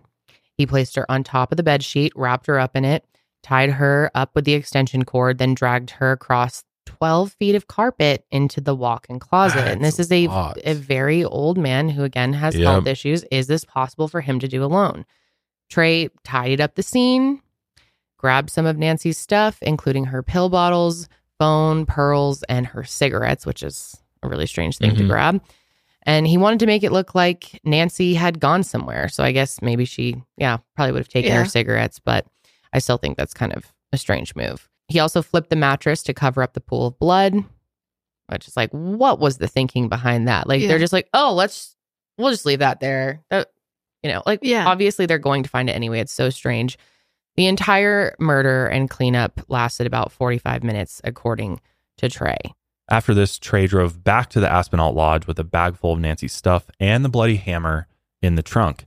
He said he returned to find his wife awake, wondering what took him so long to go and run errands, which again, he just said he snuck out. In the middle of the night. Where's it's where'd not she get adding up here. Yeah. That's just Yeah. true, actually. And so he was telling them that, you know, he was going out to rent storage units or something. And that's why it took him so long. And apparently that explanation worked for his wife. So like even like the explaining the, Yeah. the Yeah. situation with his wife makes absolutely Yeah. no sense whatsoever. Right. Trey then said he forgot about the bag in the trunk for two days. And when he heard on the 26th that there were squad cars outside of Nancy's home, it triggered his memory. And that's when he threw out the bag in that basalt trash bin. He said that he committed the crime alone and neither his wife, Nancy, nor Kathy had anything to do with it. He said that neither of them knew he was going to commit the murder or that he'd done it at all, let alone killed Nancy and then cleaned up the crime scene totally by himself. Again, we're talking like 45 minutes here. That's Yeah. not a lot of time to do all the Quick things. cleanup. Yeah. Yeah. Red flag to also emphasize I did it by myself. No one else was involved. Like it was just me. Just sounds like you're Yeah. like trying to exclude others Yes. from this. Yeah. Exactly. So this is interesting stuff. So let's watch a little bit of the confession here. I struck my first blow in the back of the knee. That was what was available I here. And with two frontal ones down where on top, because I knew that that would preclude any consciousness. I forgot he was a doctor. yeah. So he was explaining in terms of I know exactly where to hit her. right. So wow. I don't know. Yeah, that's a good point. He does seem frail. Yeah. Oh, he he certainly is. And actually, can we just pull up for Garrett and Peyton the original Well- footage of him?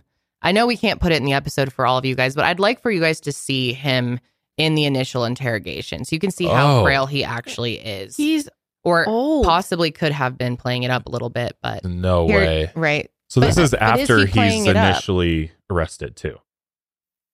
Of course, it could be a defense tactic right, too. right. And we and saw that with the Golden State Killer Mhm, um, mhm, when he mhm. went to trial. But Yeah, no, that's I- that's true. moving a whole body. There's even more footage than that too. There, I mean, like I said, there's footage of him literally on the ground, like trying to climb up onto the chair, and he's It like, looks a I'm, little- He literally says, "I'm fucking disabled."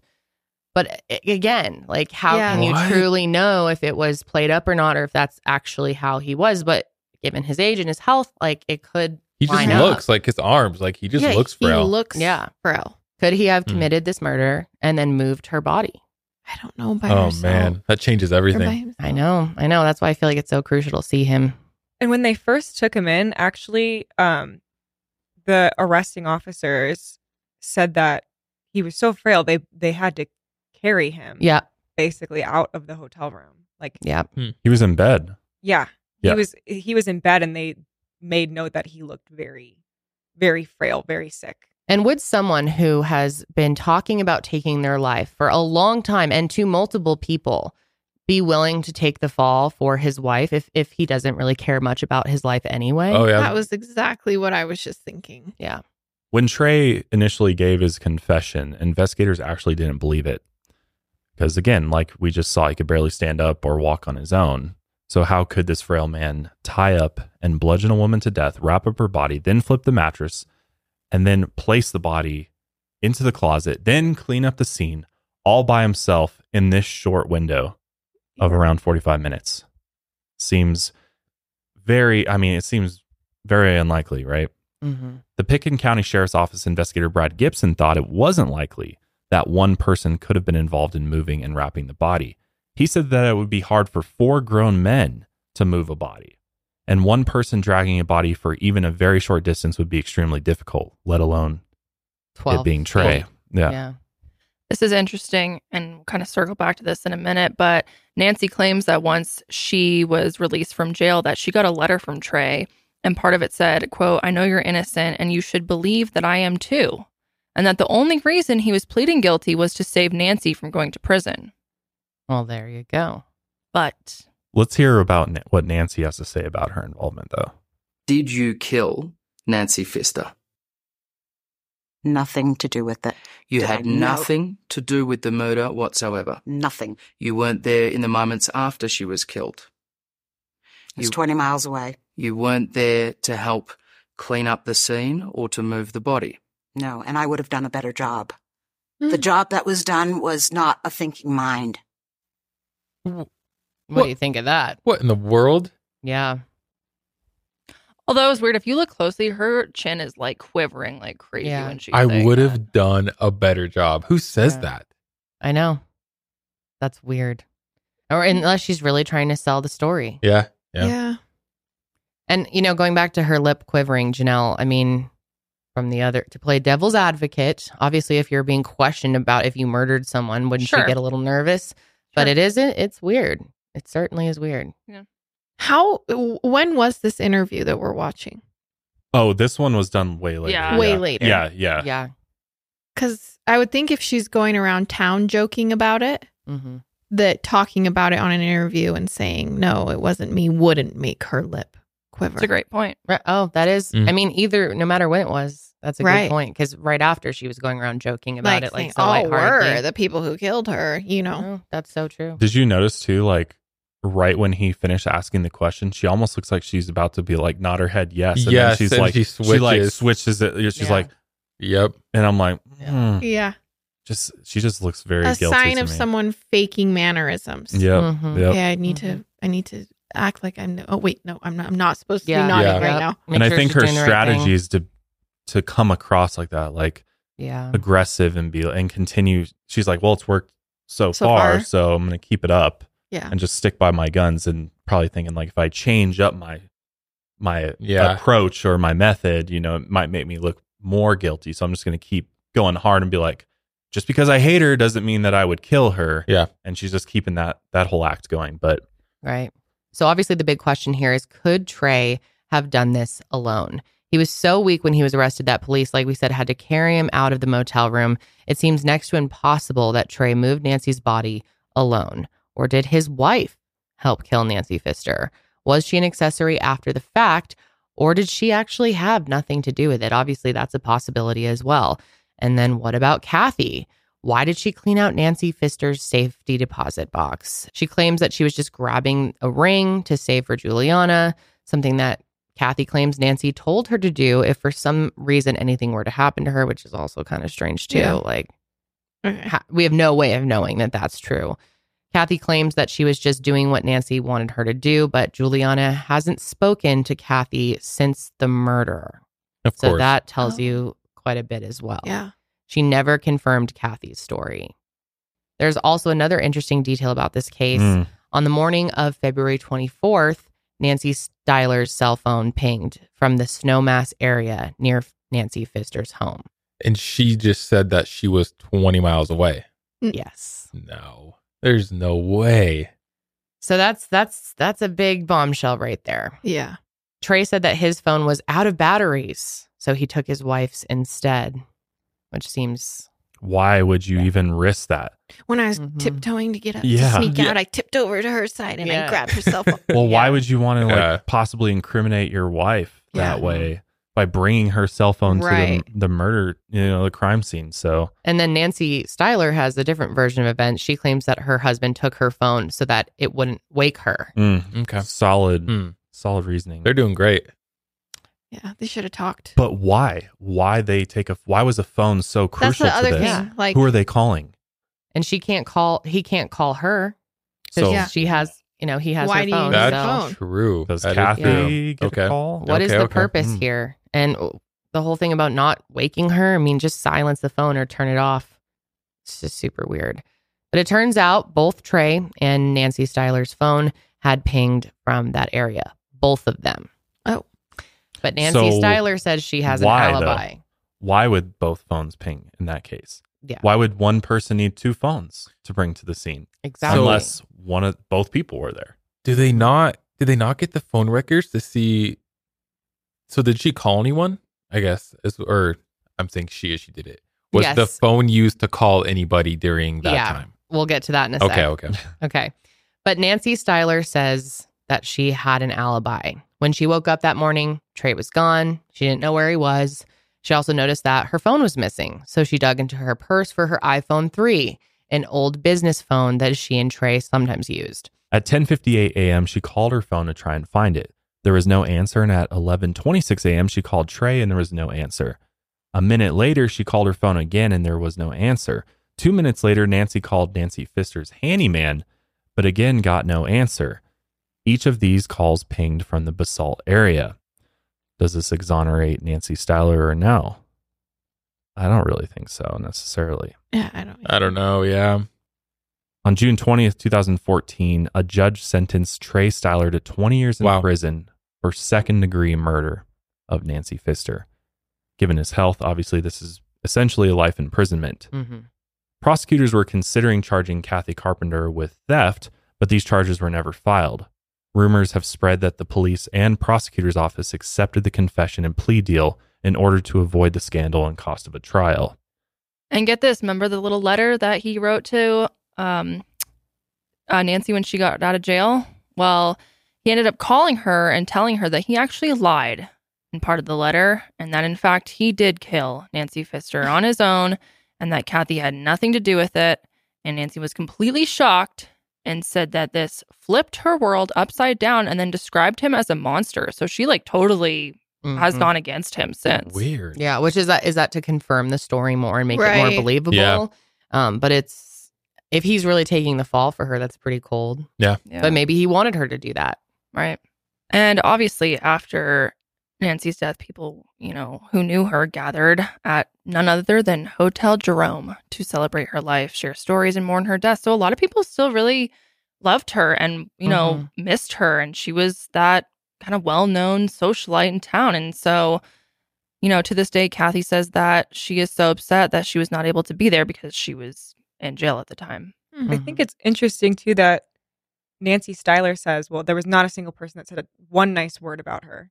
It's like It's not true. the It's memorial true. service is clearly proof that that wasn't true, and you know, lots of people had wonderful things. Yeah, Yeah. sure, Sure, had issues with yeah. people. Yeah. there's no denying that, but Yeah. be like everyone just absolutely hated her. Nobody had one nice thing to say about her. Yeah. It's definitely not the case. I mean, many people liked Nancy, loved Nancy, and she had tons of friends. Yeah, friends. she was friends with everyone. Mm-hmm.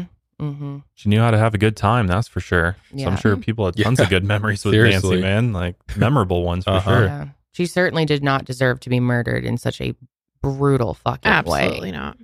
After Trey confessed to the murder, Nancy Styler filed for divorce soon after. She also went back to her maiden name, Masson, and moved to Massachusetts. Trey Styler was incarcerated at the Arrowhead Correctional Facility in Cañon City, Colorado. On August 6, 2015, though, he was found dead in his cell from an apparent suicide. So after all that, Wow. he finally did it. Okay. According to some reports, Trey had This swallowed pieces of a broken pen and choked.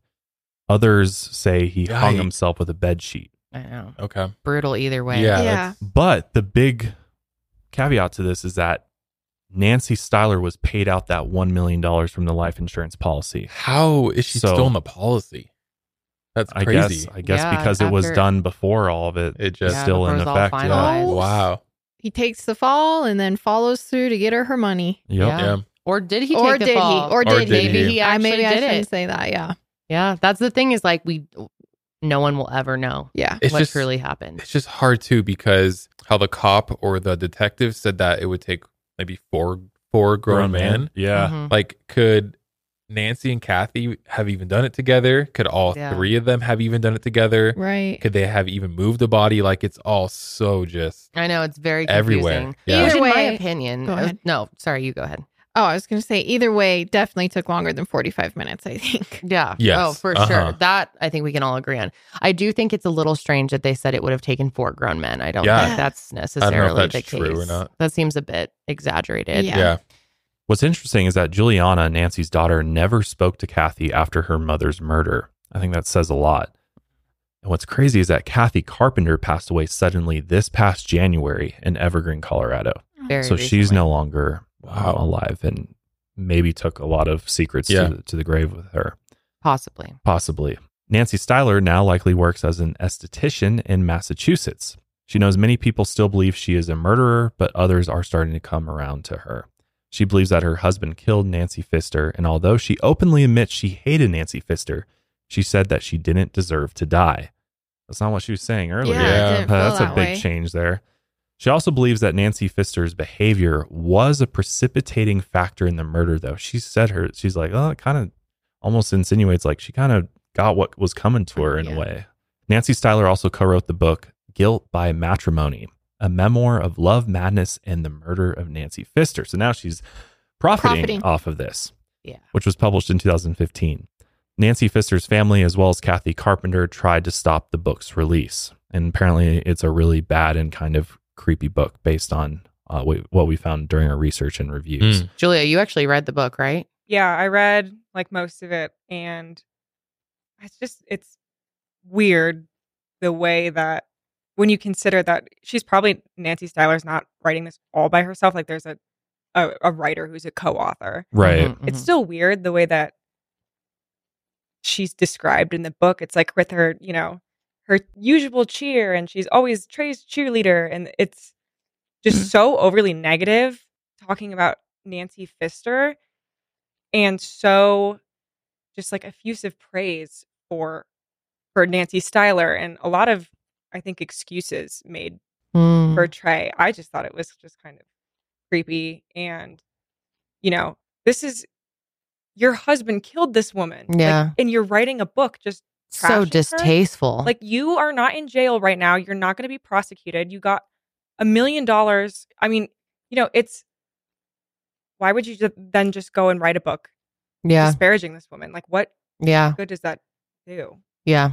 I agree. That's that's Yeah. extremely strange. There's also this really weird claim in it. Um, it says that Trey thought bludgeoning Nancy to death with a hammer was quote the nicest thing anyone ever did for Nancy Pfister.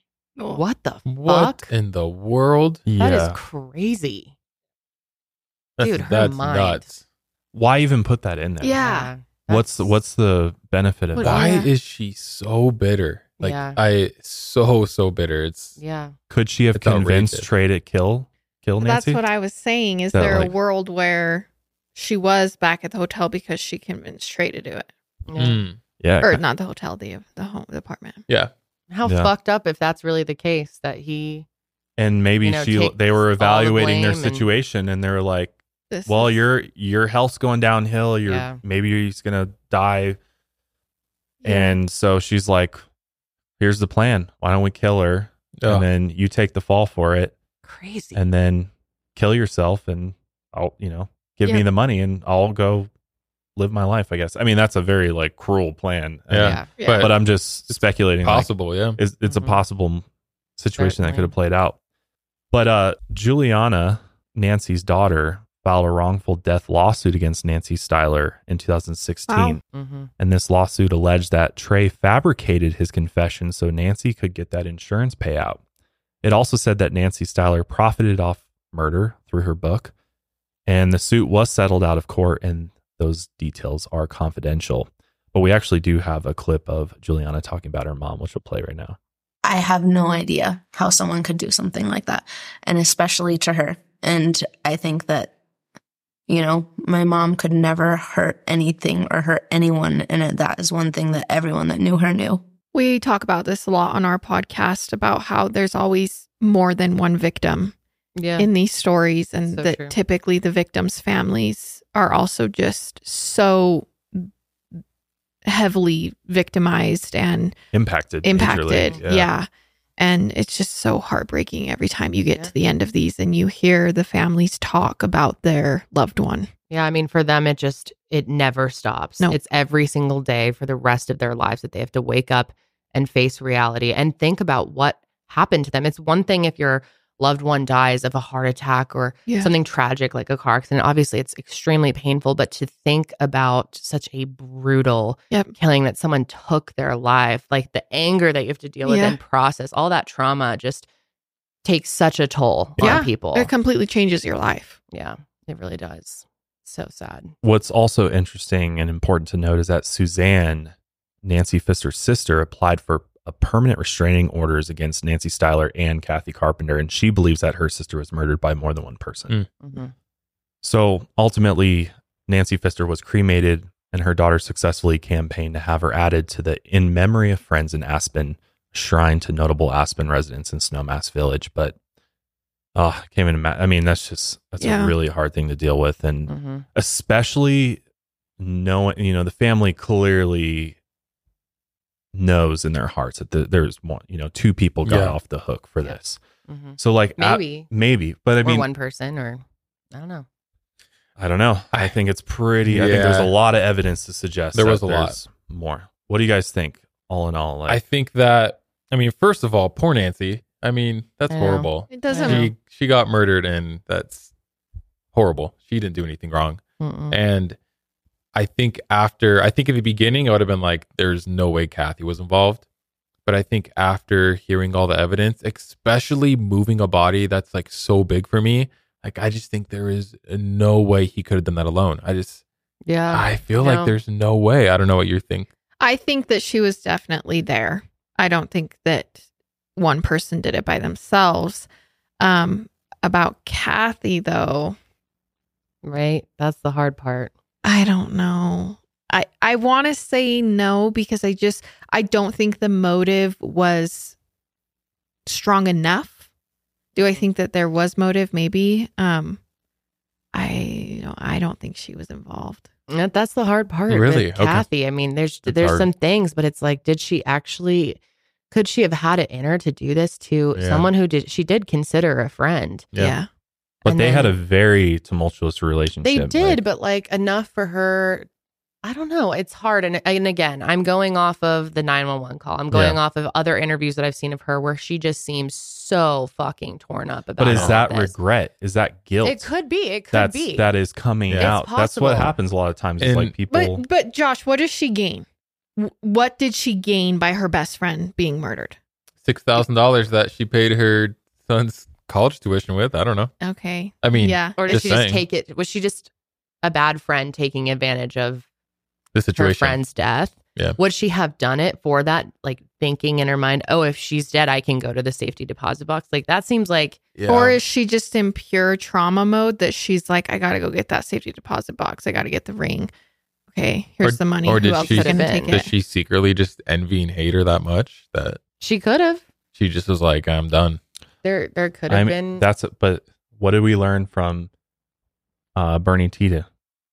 Is that even the most like people who we feel are the most trustworthy and friend friendly and No, it's so good-hearted Yeah. people Yeah. yeah, yeah. put in a, the right or the wrong situation, I guess, Mhm. and those feelings are overwhelming to the point where you're willing to Yeah. risk it all, so to speak. To yeah, I was kind of telling you guys about that case earlier, Yeah. the one that um, Jack Black is in the movie. We just covered it. You guys were supposed to be here, but he was so loved by his community and like and thought of to be like the nicest. he was like leading ever. church services Yes, and like he was, like, was singing the, in the choir and like helping all these grieving widows, and he was Giving this friend tons of to money this away. woman, but she was like abusive to him and controlling, and not in not in classic abusive ways, but like manipulative, Yeah. like con- Mhm. just control till the point where he just snapped and lost it. And so, like, if if Bernie could do it, I Uh-huh. think Kathy could Did do she it. just I mean, meet two people who wanted to do it and they had spent so long while Nancy was in Australia talking about And they her did and getting become their friendly. feelings hurt and it's true. I it's mean, true. Because she faked cried in her interview, right? Didn't they figure out like that's just? I mean, Yeah. that's weird. She, I mean, she was real crying in the like. maybe I don't know. It TV didn't look like it interviews. to me. They should get eye She drops. looks like it to me, but oh, it's hard. I was just like oh, instantly start feeling bad for people, but maybe Yeah. I'm just like too. I don't know. I think it was a group effort between the three of them. I kind of think I think uh, yeah. I think I'm in the same Really? boat. in order to I pull, in in the same order to pull this off in the in the way they the did. way that they did in as fast of the time that they did without people seeing them without having all these witnesses and everything there had to be a multi uh coordinated effort there from kathy potentially letting them know hey nancy's going to bed Yeah. the Mhm. door's going to be open But it's also There's- nighttime, and they have a key, and she, they figure she's gonna be asleep. Like I don't know. and and um why then does Kathy turn on them so fast as soon as the 911 call is placed? yeah. If it's a coordinated effort between the three of them, was it always planned weird. for her to throw them under the bus or was this Yeah. like really all an elaborate plan for him to take the fall? right I don't know. Like how long? How long do you have to plan something like this too? Right. Yeah. This is a pretty elaborate thing. If it really was all three of them at the same time. possibly, but all they Like did a shitty job if they actually Ye- did plan yeah, on that's it, true. like tra- putting all the trash in the Yeah. you know. Because it feels like if Yeah. Kathy's involved, she flipped heavily on them, started planning evidence, Yeah, could maybe have. not planning some of the evidence, or no one planted that evidence, and he just Is- didn't think it through and threw it out where yeah, he lives. Yeah. Maybe he just didn't. Maybe he didn't think anyone's going to go Mm. through the trash can. They didn't Yeah. know about like the bear, you know, that Yeah. they go through and make sure there's not these illegal trash being put Right. in there. And maybe it was just a, a fuck up.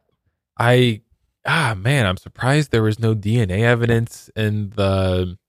so there apart- wa- there was there Oh, was there was dna evidence that was found on uh, Trey's blood was found. But that's it. Or Trey's But DNA. no was one, no one no else? DNA from anyone Yeah. else. Hmm. Yeah, as far as we know, but there was also cleaning that went on too. Yes, we That's know true, There was yeah, there was- So he had cleaning supplies. So But you'd think you'd find something. Yeah, If other a piece people of hair, were strand there. of hair, or something. well, maybe. especially women too. I Can mean, their that- hair is always coming out. Is it possible he really did this himself too? He could have that, you know, rage and adrenaline can give you superpowers, even people Yeah. who are older like him. It's Yeah. true. So, in my opinion, I think it's possible he really did it. But okay, I feel like, well, first of all, you two, do you guys have any additional thoughts? Janelle and Julia here. I was going to say, I think there's a lot of documents that are still sealed Yeah, in this case. There so are. There hmm. might be more answers to evidence. some answered questions. There might be more questions. That's interesting you bring that up though, because remember the investigators were looking at this as a conspiracy to commit murder between all three of them. Yeah. And so they and they were formally charged. So I, I just think that there there's more that we don't know about that would have potentially and there's there's other interviews with people involved with this case who have said that had Trey not confessed, they believe all three of them would have went down, that they would have had the evidence needed to bring them all down. That's yeah for there's crazy. investigators that feel pretty solid about that. Do you think J- Janelle? Do you think they had motive though to kill Nancy? Like, was there a good motive here to do it, or was this kind of like an emotional I mean, response? personally, I think if they're if they say their motive was because she was treating them like shit, okay, well, too fucking bad. Like Mm-hmm. you get bad, you know, quote unquote landlords all the time. You don't go off and kill them. You just had a bad landlord. yeah, and I have no interest in hurting her. Yeah. Uh oh. Uh, yeah, but I mean, I think that there really is not. I, I guess the motive would be that they're pissed off because she was treating them like shit. And she's off in Australia. Meanwhile, their stove doesn't work and blah blah. And maybe Kathy's putting little bugs in their ear. I don't. I'm not really sure on the Kathy thing. That's like probably the thing I'm tripped up about the most. Is like, I d- for sure don't think that Trey did it alone. I think that Nancy had some part in it. Was she there with the hammer that night? I'm not sure. Did she come after? I don't I don't know. It's the whole thing with Nancy though. I really I cannot I know. like really form a solid opinion on whether or not she had anything to Oh, do with Kathy? it. Or Kathy, yeah, Yeah. sorry. I can't really form a solid opinion on whether or not Kathy They had evidence involved. to charge her. They don't just do that without evidence. Yeah. Yeah, but a lot of people are charged Yeah. true. when All they're the innocent. time. So All the like time. Yeah. Well, let's let's mm. do a little let's do a vote here since we have Yeah. six Oh, people in the no. building.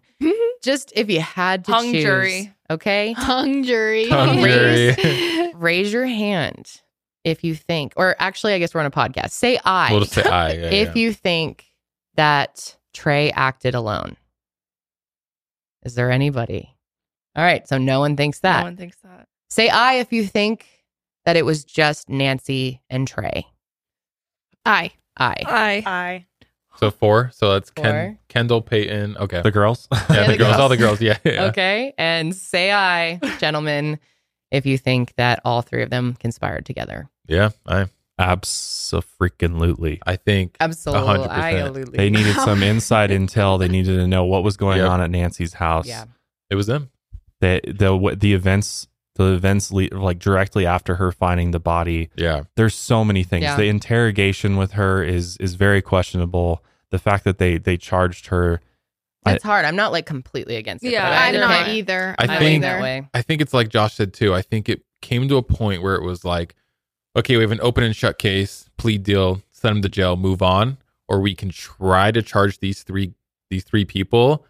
And I mean, will they get charged? I mean, like, will it Yeah. happen? We don't know. Yeah. So The thing Yeah. that bothers me so much about interrogation footage is like I've never been inter- interrogated, but I can only imagine how stressful it is, whether you're guilty or not. And It's so true. I just They did put these guys When through the ringer too, that's for what I'm sure. saying. Like they were Yeah. going hard on them. the sheriff himself and- came in and was like, Yeah, right. he did. And for a them. long time. True. So at some point, you're getting broken down. They're confusing you because the way they do it is very manipulative. Yep. I it's agree. very much so like, oh, you know you did it. Yeah. It's just a matter of time. You might as well say you did it because it'll be easier for you if you just say you did it. And so it's hard That's for me to exactly be what like, the suspect would say. Right. Ex- and so it's like, it's really not, I don't want to say fair, but for lack of a better term, fair to be like, mm, we'll base it on their interrogation footage. Uh, you know, Kathy wasn't really crying. But what about Kathy going to get the money and the rings Yeah, and but- Juliana filing restraining orders and like they is hate her. But she also said that Kathy was saying how Nancy specifically told her. I don't know if this is true or not, but she said that Nan- Nancy told her if something ever happens to me, go get this money, give it to Juliana, like trying to. And so maybe it was like, You like you were legitimate? saying, Peyton, about like, okay, you're in this Mhm. state of shock and you're trying to. Yeah. You know, the gears are turning on trying to figure out what to do. And so the best thing she can think of is like, oh, right. Nancy told me to go do this and Mm-hmm. I got to go get it done. I don't know. It's possible. Obviously, it's possible she made that up too. But Totally. But I agree. I don't. I don't think there's enough to say with certainty unless there's other stuff in the sealed documents that we just don't know. Right. I have a wild theory. Okay. Lay it What on if us. the handyman was somehow involved in this? Okay. And he completely was exactly how I. Where'd the hammer come from? the handyman's got the Bring him into this. You said four grown men. Yeah, At yeah. least get another Yeah, at least man. get another one. Oh there Maybe we the go. handyman's involved. Oh, you For sound like Garrett. reason? Yeah. Oh my god, that's Handyman's listening to this, like, He's what? like, Why are you what throwing the- me under the bus? That wasn't even my hammer. Yeah. well, anyway, guys, it has been a really interesting episode having some more voices here with us Yeah, it's to fun. kind of bounce. Yeah. It is fun. You want to come is. every I week? know, I know, Guys, right? Move here. this is this just has so much more conversation and like opinions and it's it's fun. It is, yeah. It's It- fun to bounce ideas off each Yeah. Yeah. other, right? And get Mhm. more perspectives in, in the I, conversation. I feel like I learned more about the Yeah. case in a weird way. Yeah. yeah, Yeah. that's why we love having Julie and Janelle here with us too. Yeah. Um, versus it used to in the very early days, it was just Josh and Yeah. I, and it's always improved the more people we get involved. So Well, sometimes you you like miss things, right? Or Yeah. like somebody else is thinking something you you just completely forgot about, and they bring it up, and you're like, oh yeah, that's like Yep. that totally makes sense. Or Yeah. you know, they bring up something that you would never have thought about had they not been there. So exactly. I think you know, the more minds, the the more fun. That was, that was corny as hell. of course, we have all of your minds out there that we would like to pick as well. Although I hate when people say pick my brain. Ugh, disgusting. Um, but we want to pick your brain. We want to hear what you think. So let us know in the comments below. And yeah, who what what scenario do you think is most likely here, you guys? Um, but also be sure to check out our episode with Peyton and Garrett over on, at uh, Murder with My Husband. And be sure to follow them as well. These guys are awesome and have a couple of different shows like they mentioned. So Yeah. check it out for, for more content. If you liked this, you're probably gonna like that one too. And Yeah, thanks for having us. Yeah. We appreciate Thank it. you Thanks so for being much. here, guys. It's been so Thank fun. Thank you for coming. This it was has been- definitely worth going through the Three times the charm. Yeah. Yes. Yeah. the three trips to the airport. Hey, we're and, done. Hey, we still haven't imported the footage yet, though. I So- Did you hit record? Yes, I've checked literally 50 times. Unless, Oh my God. Until this We get is done, actually like, I we know. uploaded. recorded. Sorry. Don't even say that. Yeah, Don't even be awful. Anyway, that's going to be it for us today, guys. Um, we will be back next week, of course. But until then, keep on taking your mind a, mile higher.